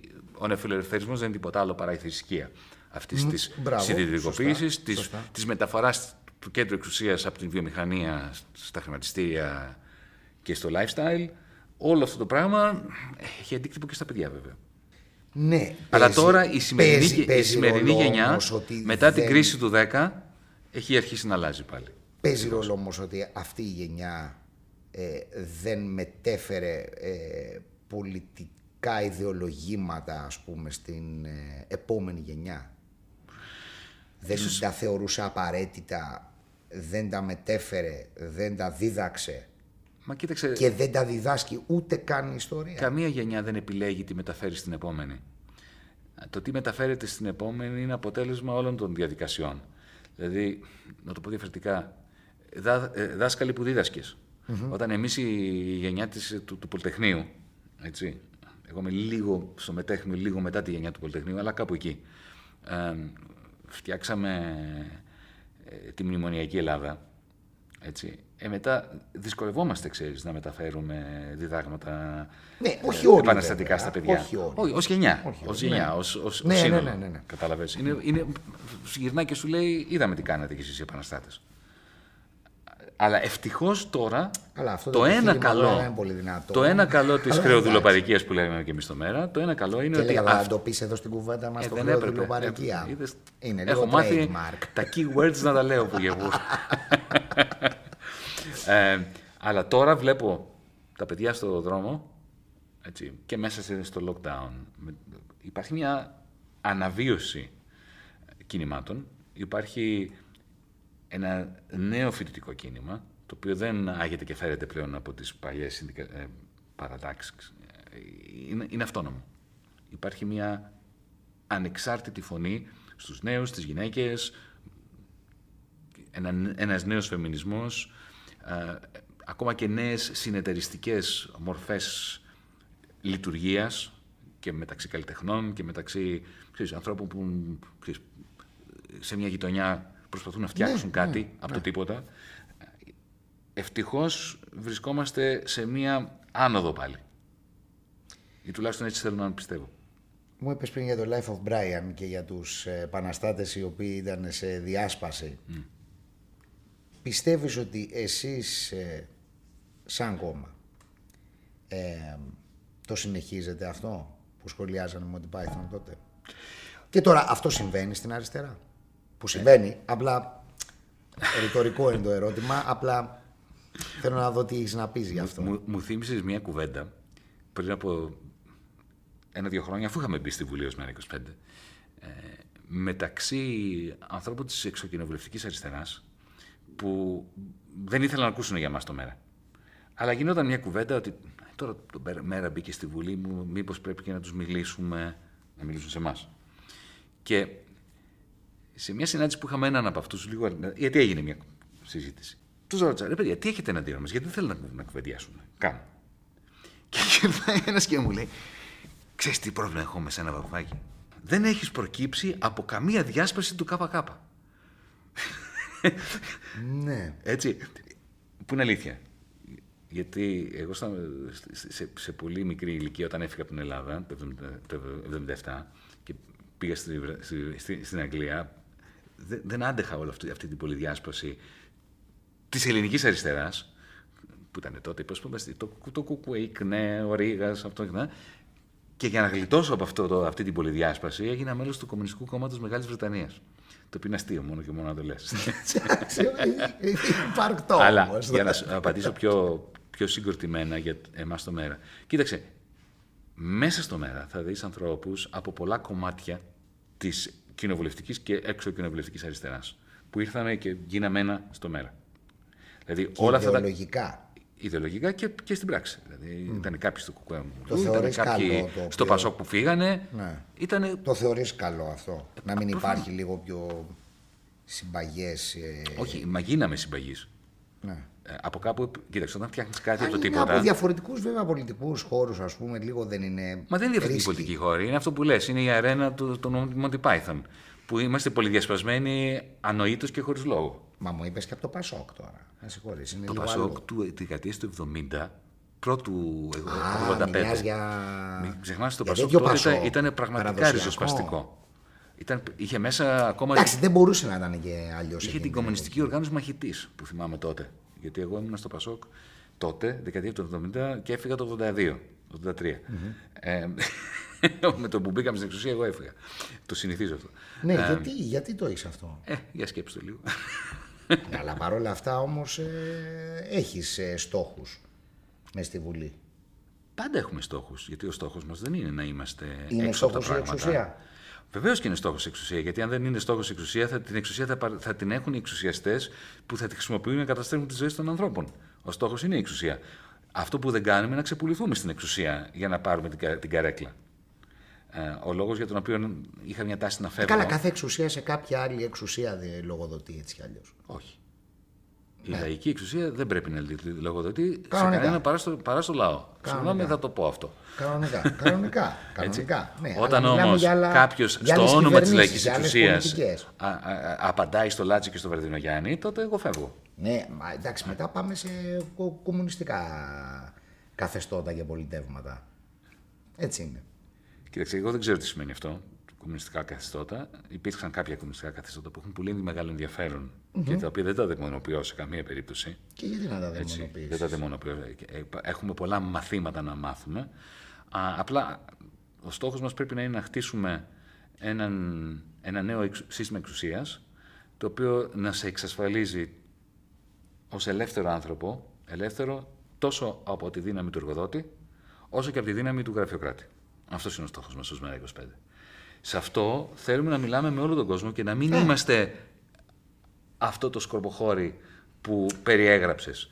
Και τώρα κάνουμε και συνέδριο και στόχος μας είναι να ανοίξουμε τις πόρτες μας όσο γίνεται, τουλάχιστον σε ένα διάλογο, Ναι, γιατί με όλους τους πιστεύω ανθρώπους ότι που καλό έχουμε... είναι να δώσετε έμφαση λίγο τα κόμματα της Σε τι; αριστεράς στα κοινά που έχετε. Ακριβώς. Και όχι στις διαφωνίες. Αλλά- Διαφωνίες υπάρχουν και θα συνεχίσουν να υπάρχουν. Προφανώς και θα υπάρχουν. Απλά επειδή είναι λίγο σκούρα τα πράγματα. Εμείς έχουμε ανοιχτές Είναι αναγκαίο να γίνει στη αυτό. συζήτηση, στην κουβέντα. Αλλά στην προγραμματική κουβέντα. Να σου το πω απλά, Μηθριδάτη μου, για να είμαστε ξεκάθαροι, για να μην μασάμε και τα λόγια μας μπροστά στον κόσμο που μας βλέπει. Εγώ δεν μασάω. Λοιπόν, όταν έρχεται ο ΣΥΡΙΖΑ και μας λέει να ελάτε να κάνουμε κυβέρνηση μαζί, να μοιράσουμε υπουργικές καρέκλες, δεν μας ενδιαφέρει. Γιατί, για να, με ενδιαφέρει εμένα να γίνω υπουργός για να δώσω το, το ελληνικό στο λάτσι; Ως, με, με προοδευτικό πρόσωπο, πρόσημο, δεν με ενδιαφέρει. Με ενδιαφέρει να γίνω υπουργός για να συνεχίζουμε να κάνουμε εξώσεις στον κόσμο και πληστηριασμού για τα σπίτια τους; Όχι. Θέλετε να μιλήσουμε για το πώς δεν θα γίνουν πληστηριασμοί; Έλατε να μιλήσουμε. Να μιλήσουμε για το πώς θα πάρω εγώ μια καρέκλα. Όταν ένιωσα πολύ μεγάλη ανακούφιση την ώρα που παραιτήθηκα από την καρέκλα το καλοκαίρι του 2015, δεν θα το κάνω, δεν με ενδιαφέρει αυτό. Θέλετε να συζητήσουμε για το πώς θα διώξουμε την ολιγαρχία; Να συζητήσουμε. Να συζητήσουμε για το πώς θα μας εγκρίνει η ολιγαρχία για να δουλεύουμε για αυτήν, δεν θα το συζητήσουμε. Ναι. Στο κουκουέ λέμε, ελάτε να μιλήσουμε, παιδιά. Ελάτε Πα- να μιλήσουμε. πα- πάλι, πάλι όμως ε, μου λες για τα πράγματα τα οποία διαφωνείς. Ε, βέβαια θα σα πω για αυτά, δεν διαφωνώ. Τι, Υπάρχουν πράγματα που συμφωνείς; Προφανώς και υπάρχουν πράγματα που συμφωνώ, αλλά επί του Είναι περισσότερα ή Το θέμα λιγότερα; είναι τι, τι θα κάνουμε; Ζυγαριά, δηλαδή στο, ζυ- στο ζύγι πώς, πώς Κοίταξε, βγαίνει; Δεν, δεν πάει με ζυγαριά. Ή Δεν πάει για με το ζυγαριά. μέρα ή για το μέρα. Δεν που- πάει με ζυγαριά. Α- ακόμα κι αν είναι ένα, αλλά είναι τόσο βαρύ, ας πούμε, που γέρνει σε σχέση με τα 10. Όπως ποιο. Υπάρχει. Όχι, λέω, αν υπάρχει ένα τόσο αρνητικό, τόση, Ένα πράγμα είναι το βασικό. τόση διαφορά. Ένα είναι το, το βασικό. Η εξάρτηση από τις συγκεκριμένες οικογένειες που συνθέτουν την ολιγαρχία που αυτή τη στιγμή εκφράζει Εντάξει, η Μητσοτάκης δεν ΑΕ. Ναι, εντάξει, δεν έχουμε Αυτό. όμως μόνο την, ε, την εσωτερική, ας πούμε, ολιγαρχία. Έχουμε και την ευρωπαϊκή ολιγαρχία. Εμένα το λες αυτό. Νομίζω ότι το Συμφωνούμε γνωρίζω προφανώς. πολύ καλά. Συμφωνούμε προφανώς. Ξέρεις απλά κάτι, λέω. το μίσος της ευρωπαϊκής ολιγαρχίας στο πρόσωπό μου Όχι, είναι γιατί- μεγάλη μου τιμή. ναι, εντάξει, απλά, ε, απλά υπάρχει ας πούμε και, και πιστεύω και σε εσά και ειδικά σε εσάς στο Ναι. μέρα υπάρχει ας πούμε μια φιλοευρωπαϊκή ατζέντα. Είμαστε, οι- είμαστε ευρωπαϊστές εμείς. Εμείς έχουμε, Ναι. έχουμε, είμαστε κομμάτι του μοναδικού διεθνικού ευρωπαϊκού κόμματος. Απλά φαντάζομαι. Έτσι. Σε- ε, ε, ε, φαντάζεστε μια προοδευτική ενωμένη Ευρώπη, ας πούμε. Μια Ευρώπη προοδευτική, το οποίο Ρε παιδί μου, είναι μην- μην- λίγο μην- μην- κοντρατέμπο. να μιλάμε πιο συγκεκριμένα. Ναι, είναι Πιο λίγο συγκεκριμένα. κοντρατέμπο Να με μιλάμε την- πιο συγκεκριμένα. με την πρόοδο. Μια- πιο, πιο συγκεκριμένα. Στην, έχουμε μια κρίση του ευρωπαϊκού καπιταλισμού εδώ και πολύ καιρό. Έτσι, εξ αρχής. αλλά η, η όξυνση αυτής της κρίσης έγινε το 2008-2010. Πρώτα, η ολιγαρχία επέβαλε αυστηρότατη λιτότητα στο γερμανικό προλεταριάτο, στη γερμανική εργατική Η λιτότητα ξεκινάει με το S5, του σοσιαλδημοκράτες, να επιβάλλουν λιτότητα στη γερμανική εργατική τάξη. Μετά, το χέρι του ελληνικό δημόσιο. Το S5 δεν είναι το καλύτερο. Το S5 είναι βασικός μοχλός της ολιγαρχίας στην Ευρώπη. Έτσι. Οπότε, αν ήμουν στη Γερμανία, αν εκπροσωπούσα το ΜΕΡΑ 25 στη Γερμανία, γιατί ξέρεις, έχουμε φτιάξει το ΜΕΡΑ 25 στη Γερμανία, υπάρχει ως κόμμα στη Γερμανία. Das Meren 25. Έτσι. Ε, αν μας ρωτήσεις, ναι, δεν είσαστε πιο κοντά στο S5, θα πούμε όχι. Όπως σου λέω και εδώ, ότι δεν είμαστε πιο κοντά σε αυτό που λέγεται η ηγεσία του ΣΥΡΙΖΑ. Αλλά για να επιστρέψω. Έχεις λοιπόν τη μεταφορά της σκληρής λιτότητας στην Ελλάδα μετά την πτώχευση του ελληνικού δημοσίου, που εδώ πέρα γίνεται το εργαστήριο της τουρμπο ε, λιτότητας, η χώρα αυτή, και τα διδάγματα που, που βγάλανε οι Τροϊκανοί, αυτοί οι, οι γραφειοκράτες της ολιγαρχίας, της απανταχού ολιγαρχίας στην Ελλάδα, τα μεταφέρουν στην Ιρλανδία, στην Πορτογαλία, στην Ισπανία, στην Ιταλία, στη Γαλλία και τα, ξανα, και τα πηγαίνουν και στη Γερμανία ξανά. Δηλαδή ενισχύεται ακόμα περισσότερο το πρόγραμμα λιτότητα της Γερμανίας. Το ίδιο πράγμα γίνεται. Οπότε αυτό που εμείς καταλαβαίνουμε ως ευρωπαϊσμό, ως ριζοσπαστικό ευρωπαϊσμό, είναι η δημιουργία ενός κοινού διεθνικού μετόπου Ελλήνων προοδευτικών, Γερμανών προοδευτικών, mm. Γάλλων προοδευτικών, Βρετανών προοδευτικών, εναντίον της ολιγαρχίας που εφαρμόζει αυτές τις πολιτικές πανευρωπαϊκά. Με τον Αλέξη Τσίπρα είχαμε βρεθεί μαζί, παρά τις διαφωνίες. Παρά... Εγώ δεν ήμουν ποτέ μέλος του ΣΥΡΙΖΑ, γιατί είχα τις διαφωνίες μου. Ακριβώς για αυτό που λες. Γιατί υπήρχε το ένα το μεγάλο, το ιδανικό. Το οποίο ήταν ακριβώς αυτή η πανστρατιά πανευρωπαϊκά εναντίον αυτής της ολιγαρχίας. Την ώρα, από την ώρα που ο Αλέξης εκείνο το βράδυ ουσιαστικά έδωσε γη και είδωρ σε αυτή την ε, ολιγαρχία και ουσιαστικά είπε ότι η λύση είναι η εφαρμογή της λιτότητας με αριστερό πρόσημο. Έτσι, εκεί τελειώνει Τι εναλλακτική Εκεί τελειώνει η ιστορία. Η ρήξη βέβαια. Ρήξη. Το να τιμήσουμε το όχι. Ναι. Να πάμε αν χρειαστεί στη δραχμή.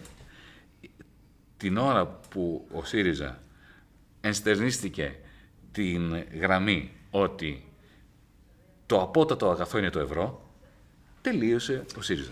Θε, θε, θέλεις να κάνω λίγο σκληρό μαρκάρισμα τώρα σε αυτό, μια που δεν κάναμε στις ταινίες. Ε, πιστεύεις ότι πραγματικά δηλαδή το ε, όχι έγινε ναι; Γιατί δεν το πιστεύεις εσύ; Υπάρχει άνθρωπος που ήδη, ήδη λένε ότι το κάνανε ναι, ε, αλλά λένε ότι δε, δε, δε, ήταν αυταπάτητο όχι. Αυτό που λέει ο Αλέξης Τσίπρας και είναι συν αυτό, είναι ότι το όχι ήταν αυταπάτη. Αυτό λένε. Και τώρα έχουν ενηλικιωθεί ε, και μέσα στο πλαίσιο του ναι κάνουν το καλύτερο που μπορούν. Έτσι, αυτό έλεγε και ο Γιώργος Παπαδρέου, αυτό έλεγε και ο Παπαδήμος, αυτό έλεγε και ο Σαμαράς. Έχεις μια πλήρη ταύτιση του ΣΥΡΙΖΑ με αυτό το μνημονιακό μπλοκ. Δεν μίλαγε το ερώτημα του δημοψηφίσματος όμως. Το ερώτημα του δημοψηφίσματος ήταν πάρα πολύ απλό. Πώς δεν, δεν μιλούσε για ρήξη; Πώς δεν μίλαγε για ρήξη; Έλεγε... Το ξέρουμε πάντα ότι τα ερωτήματα Συγνώ, στα δημοψηφίσματα έχουν παραθυράκια. Το ερώτημα του δημοψηφίσματος ήταν σαφέστατο. Έχουμε ένα τελεσίγραφο από την Τρόικα. Αν ήταν σαφέστατο, τότε. Το δεχόμαστε είναι... ή όχι; Το δεχόμαστε. Και πάμε σε επαναπραγμα... Ε, διαπραγμάτευση. Ναι, αλλά αν αυτοί συνεχίσουν να μας έχουν κλειστές τις τράπεζες, τι κάνουμε μετά; Δεν υπήρχε αυτό το ερώτημα στο δημοψήφισμα. δεν, χρειά... δεν υπήρχε δεύτερη παράγραφος. Το, το, το δημοψήφισμα. Όταν έγινε στη Βρετανία το δημοψήφισμα του Brexit, έτσι, θέσανε ένα ερώτημα στον Βρετανικό λαό. Θες να βγούμε από την Ευρωπαϊκή Ένωση ή θες να μείνουμε; Αυτό ήταν. Δεν υπήρχε τίποτα άλλο. Προφανώς, αν πεις θα βγούμε από την Ευρωπαϊκή Ένωση, όπως είπαν στην ε, Βρετανία, και εγώ ήμουν εναντίον αυτού, αλλά αυτό δεν είχαμε σημασία. Ε, μετά υπάρχουν εκατομμύρια άλλα ερωτήματα. Και πώς θα βγούμε από την Ευρωπαϊκή Ένωση; Και τι θα γίνει με, με τους δασμούς; Και τι θα γίνει με το αυτό; Δεν, το, ένα δημοψήφισμα είναι διοικό. Ναι, όχι. Δεν μπορεί να τα έχει όλα τα ερωτήματα μέσα. Οπότε, το ίδιο συνέβη και ναι με και εμάς. Αν πεις ναι στο τηλεσίγραφο της Τρόικα, έχει τελειώσει η ιστορία. Ναι. Έχεις δεχθεί. Αν πεις όχι, σημαίνει κάνω ρήξη. Και ναι. α, μετά δημιουργούνται 15.000 άλλα ναι. ερωτήματα. Αυτό Ήμασταν εκλεγμένη ήταν... κυβέρνηση και είχαμε ιερή υποχρέωση το όχι να το τιμήσουμε, απαντώντας ναι. αυτά τα εκατομμύρια ναι. ε, ερωτήματα το ένα μετά το άλλο. αυτό, αυτό ήταν και το, η επιχειρηματολογία όμως ε, των υποστηρικτών του ναι. ναι. έτσι, ότι θα φύγουμε από την Ευρωπαϊκή Ένωση. Όχι, αυτό δεν υπήρχε ποτέ. Κάτσε, κάτσε, μην, λέμε πράγματα. Α, αυτό υποστηρίζανε δεν... για ναι, να τρομοκρατήσουν τον κόσμο. Αυτοί που να επιστηρίζουν ο κόσμος δεν τρομοκρατήθηκε. Θα, θα, ε, ναι, γιατί άκουσα, πραγματικά δεν πίστευε στη ρήξη. γιατί αν πίστευε στη ρήξη θα είχαμε 64%. Ο κόσμος πίστευε στη ρήξη. δεν για... το πιστεύω εγώ ότι πίστευε στη ρήξη. Μετά από Ήταν μία εβδομάδα. Ήταν ότι μπορεί να γίνει η ρήξη. Θέλουν να πούνε όχι, αλλά φοβόντουσαν. Τώρα κάνουμε πραγματικά σκληρομακάρισμα και είναι ωραίο να το κλείσουμε κάπως έτσι. Ε, λοιπόν, κοίτα, κοίτα, κοίτα, κοίτα τα κανάλια του λέγανε καθημερινά ότι αν ψηφίσεις όχι, σημαίνει ότι θα μας πετάξουν από το ευρώ. Μπράβο. Έτσι. Ε, εγώ δεν είμαι σίγουρος ότι θα μας πετάγανε από το ευρώ. Άλλο αυτό. Ο Αλλά ήταν μια, μια πολύ σημαντική πιθανότητα. Το όχι, ο καθένας το ερμηνεύει όπως θέλει. Η δική μου ερμηνεία είναι η εξής. Δεν θέλουμε να βγούμε από το ευρώ, μας είπε ο κόσμος. Η συντριπτική πλειοψηφία του 62% μας είπε δεν θέλουμε να βγούμε από το ευρώ. Αλλά αν ο μόνος τρόπος να μην βγούμε από το ευρώ είναι να συνθηκολογήσουμε σε ένα νέο μνημόνιο, πάει στα κομμάτια, ας βγούμε και από το ευρώ. Αυτό μας είπε ο κόσμος. Αυτή ήταν η έξυπνη απάντηση του ελληνικού λαού. Ξέραν ότι υπήρχε μεγάλος κίνδυνος ψηφίζοντας όχι να βρεθούμε εκτός ευρώ. Το ξέρανε, δεν ήταν χαζοί. Έτσι. Και σίγουρα δεν ήταν εντολή να πάμε να υπογράψουμε το τρίτο, το τρίτο μνημόνιο. Ήταν εντολή να μην υπογράψουμε θα, το τρίτο θα μνημόνιο. Έβγαινε, θα έβγαινε όμως, ας πούμε, το όχι. Μπορεί πολλοί να ήταν έτοιμοι να το κάνουν. Θα έβγαινε το όχι. Βεβαίως. Αυτό ήταν. Ο ελληνικός λαός δεν, ο ελληνικός λαός δεν ήταν ηλίθιος. Ο ελληνικός λαός ήξερε πολύ καλά ότι ψηφίζοντας όχι. Έτσι. Η μεγάλη μερίδα του ελληνικού λαού, 35% ψήφισε ναι. ναι. Μιλάμε σοβαρά. Ε, και δηλαδή, τι σημαίνει αυτό, 62% ψήφισε. Δεν είναι πολύ εκτιμητέο αυτό το πράγμα. Αν, Όταν αν λες, ναι, δημοκρατία. θέλω να με καταδυναστεύουν, θέλω, ναι, ναι, με ευχαριστεί αυτό, το, το γουστάρω. Μητριάτη μου, σκέψου. Εκλεγήκαμε με 36%. Έτσι, 36%. Δεν είχαμε, ήμασταν μια, μια κυβέρνηση μειοψηφίας ουσιαστικά.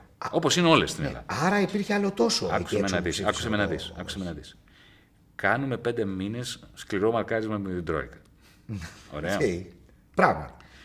Μας κλείνουν τις τράπεζες. Μας πνίγουν τη, τη ρευστότητα. Συμπεριφέρονται με έναν τρόπο που έκανε τον τρόπο με τον οποίο συμπεριφερόταν η Βρετανία στην Ινδία να φαίνεται ανθρωπιστικός. Ήταν ε, ε, τρομοκράτες. Τρομοκρατούσαν τον ελληνικό λαό κάθε μέρα για το να ξέρω. τον σπρώχνουν να βγάζει τα λεφτά του από τις τράπεζες για να δικαιολογηθούν που θα κλείσουν τις τράπεζες. Και φτάνεις στη δύσκολη στιγμή. Έχεις ένα τελεσίγραφο. Βγαίνει ο Γιούγκερ. Βγαίνει η Μέρκελ. Βγαίνει όλη η ελληνική αντιπολίτευση. Βγαίνουν όλα τα βρωμοκάναλα της ε, της διαπλοκής και, σε, και τρομοκρατούν τον ελληνικό λαό στο σπίτι του, μέσα στο σαλόνι και του λένε Αν τολμήσεις να ψηφίσεις όχι, θα είσαι εκτός, θα είσαι εκτός, θα είσαι εκτός. Και γίνεται εκείνο το βράδυ της 3η Ιουλίου, εκείνο το φοβερό συλλαλητήριο στην πλατεία Συντάγματος και ο κόσμος εκεί πέρα μας είπε, τι έλεγε. Μην το βάζετε κάτω, μην φοβάστε ρήξη. Αυτό μας είπε. 500.000 κόσμος εκεί πέρα μας είπε: Πηγαίνετε για τη ρήξη, μην φοβηθείτε. Και όποιος το αμφισβητεί αυτό κάνει ένα μεγάλο έγκλημα απέναντι στην ομορφιά εκείνης της στιγμής. Αυτό μας είπε ο ελληνικός λαός. Και εκείνο το βράδυ του δημοψηφίσματος ο Αλέξης Τσίπρας πήρε όχι και το έκανε ναι, πώς; Φωνάζοντας το ποτάμι, φωνάζοντας το με, με, με, με ημαράκι της Νέας Δημοκρατίας, φωνάζοντας το, το, το, το, το, Πασόκ, να πάνε στο Προεδρικό Μέγαρο μαζί με τον Πρόεδρο για να τα βρούνε για να υπογραφεί το τρίτο μνημόνιο. Ναι, Αυτό, αυτή ήταν μια στιγμή. Είχε πει ότι δεν θα υπάρξει, ε, από ότι, αν θυμάμαι καλά έτσι, ότι δεν υπάρχει περίπτωση ας πούμε, να φύγουμε από την ε, νομισματική ένωση, να Ποιος το είμαστε.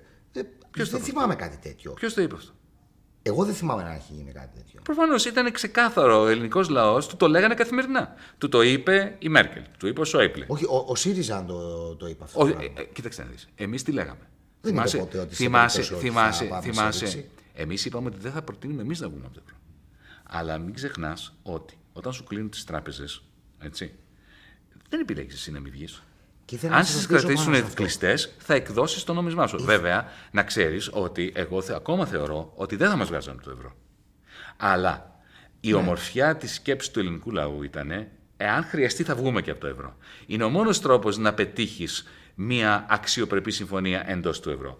Αυτό όμως δεν μπορέσαμε να το κάνουμε, γιατί η ρήξη δεν έγινε ποτέ. Γιατί ο Αλέξης Τσίπρας τα είχε βρει μήνες πριν τα είχε βρει με την Τρόικα. Έτσι μήνες πριν τα είχε βρει με την Τρόικα, όπως γνωρίζουμε σήμερα. Και απλά το δημοψήφισμα το έκανε ελπίζοντας ότι θα το χάσει. αυτή ήταν η, αν θέλεις, ε, εγκληματική πράξη του απέναντι στη δημοκρατική διαδικασία και στον κόσμο που έβγαλε έξω, λέγοντάς του να ψηφίσει όχι, ελπίζοντας ότι θα ψηφίσει ναι. Αυτά έχουν λήξει τώρα.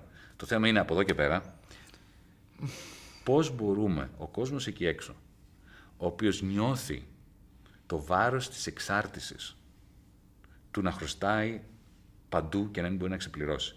Είτε αυτό είναι η εφορία, είτε είναι η τράπεζα, είτε είναι η τρόικα. Ε, εγώ απλά Αυτή τη χρεοδουλοπαρικία, την οποία ο Τσίπρας την έκανε να τραβήξει τουλάχιστον μέχρι το 2060, με αυτά που υπέγραψε τον Αύγουστο του 2018, πώς τη πάμε αυτή.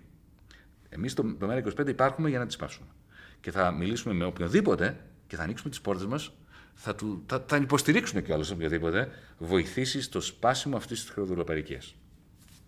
Δύο πράγματα να σε ρωτήσω θεωρητικά. Έτσι. Ε, πιστεύεις ότι ο κόσμος γενικά που υποστήριξε λοιπόν και το όχι και ε, θα μπορούσαμε να πούμε ότι όπως λες ότι θα ήθελε τη ρήξη ε, δεν ήταν ο ίδιος κόσμος ο οποίος γκρίνιαζε με το κλείσιμο των τραπεζών. Προφανώς. Δεν γκρίνιαζε, δηλαδή γκρίνιαζε για την τράπεζα που δεν μπορούσε να βγάλει παραπάνω από 40 ευρώ την 60. ημέρα. Ε, συγγνώμη, 60 ευρώ την ημέρα που σιγά μην είχε 60 ευρώ στην τράπεζα για να τα βγάλει. Κοίταξε, καταρχάς ο Έτσι. κόσμος, ο, ο κόσμος γκρινιάζει πολύ Και λιγότερο από θα ό,τι περίμενα. πήγαινε Έτσι. και θα, θα ήταν έτοιμος, ας πούμε, να Μα ήταν. φύγει από την νομισματική ένωση και να είναι με τη δραχμουλίτσα. Βεβαίως. μετά. Α, αυτό πιστεύεις. απεδείχθη την Κυριακή εκείνη, 62%. Ε, απο- Είναι αυτοπόδεικτο αυτό που λες. Καταρχάς, ο Ναι, κόσμος αλλά ήταν... αποδεδειγμένο είναι ότι τον γκρίνιαζε και γιατί κλείσαν οι Μην- μην- τραπεζούλες. Μην, μην επιτρέπει Λες τα και τον κανάλια να πειράξανε σε, να τη- σε πείθουν για, για κάτι το οποίο δεν ίσχυε. Αυτό που ήταν εντυπωσιακό. Εμένα δεν με πείθουν ποτέ ήταν, τα κανάλια. μπράβο. Τα έχω ακούσει Άρα από μην μιλάμε άλλους για ανθρώπους. γκρίνια. Ο ελληνικός λαός, εγώ περπατούσα στον δρόμο τότε, έτσι. Έβλεπα μια απίστευτη υποστήριξη, ακόμα και με κλειστές τι τράπεζε. Προφανώς ένας συνταξιούχος που δεν είχε πλαστική κάρτα να τραβήξει τα 60 ευρώ, είχε τεράστιο πρόβλημα εκείνες τις μέρες που δεν μπορούσε να πάρει Το τα 60 ευρώ. καταλαβαίνω, το καταλαβαίνω. Προφανώς και θα γκρινιάξει και αυτός και, ο- και το παιδί του και το εγγόνι του. Όμω, Τα έχω δει σαν επιχειρηματολογίες τώρα αυτά. όμως, δεν ναι, το έχω δει στην όμως, τηλεόραση. Όμως, ωραία, ναι. Το γεγονός είναι ότι ακόμα και αν γκρίνιαζαν, το 62% εάν το τον ενδιαφέρε πάνω απ' όλα να ανοίξει τράπεζα, θα πήγε να ψηφίσει ναι. Πήγε και ψήφισε όχι. Ήταν μια ιερή στιγμή. Ήταν μια στιγμή αντίστοιχη της 28 Οκτωβρίου του 1940. Κανένας δεν ήθελε πόλεμο την 28 Οκτωβρίου του 1940. Κανένας δεν ήθελε να πάει πάνω στη, στη, στην Ήπειρο να πάθει κρυοπαγήματα. Κανένας δεν πίστευε ότι τελικά θα κερδίζαμε ένα τέτοιο πόλεμο εναντίον του άξονα. Αλλά για το γαμότο λες ένα όχι σε αυτόν που έρχεται σαν κατακτητής να σου επιβάλλει το τελεσίγραφο.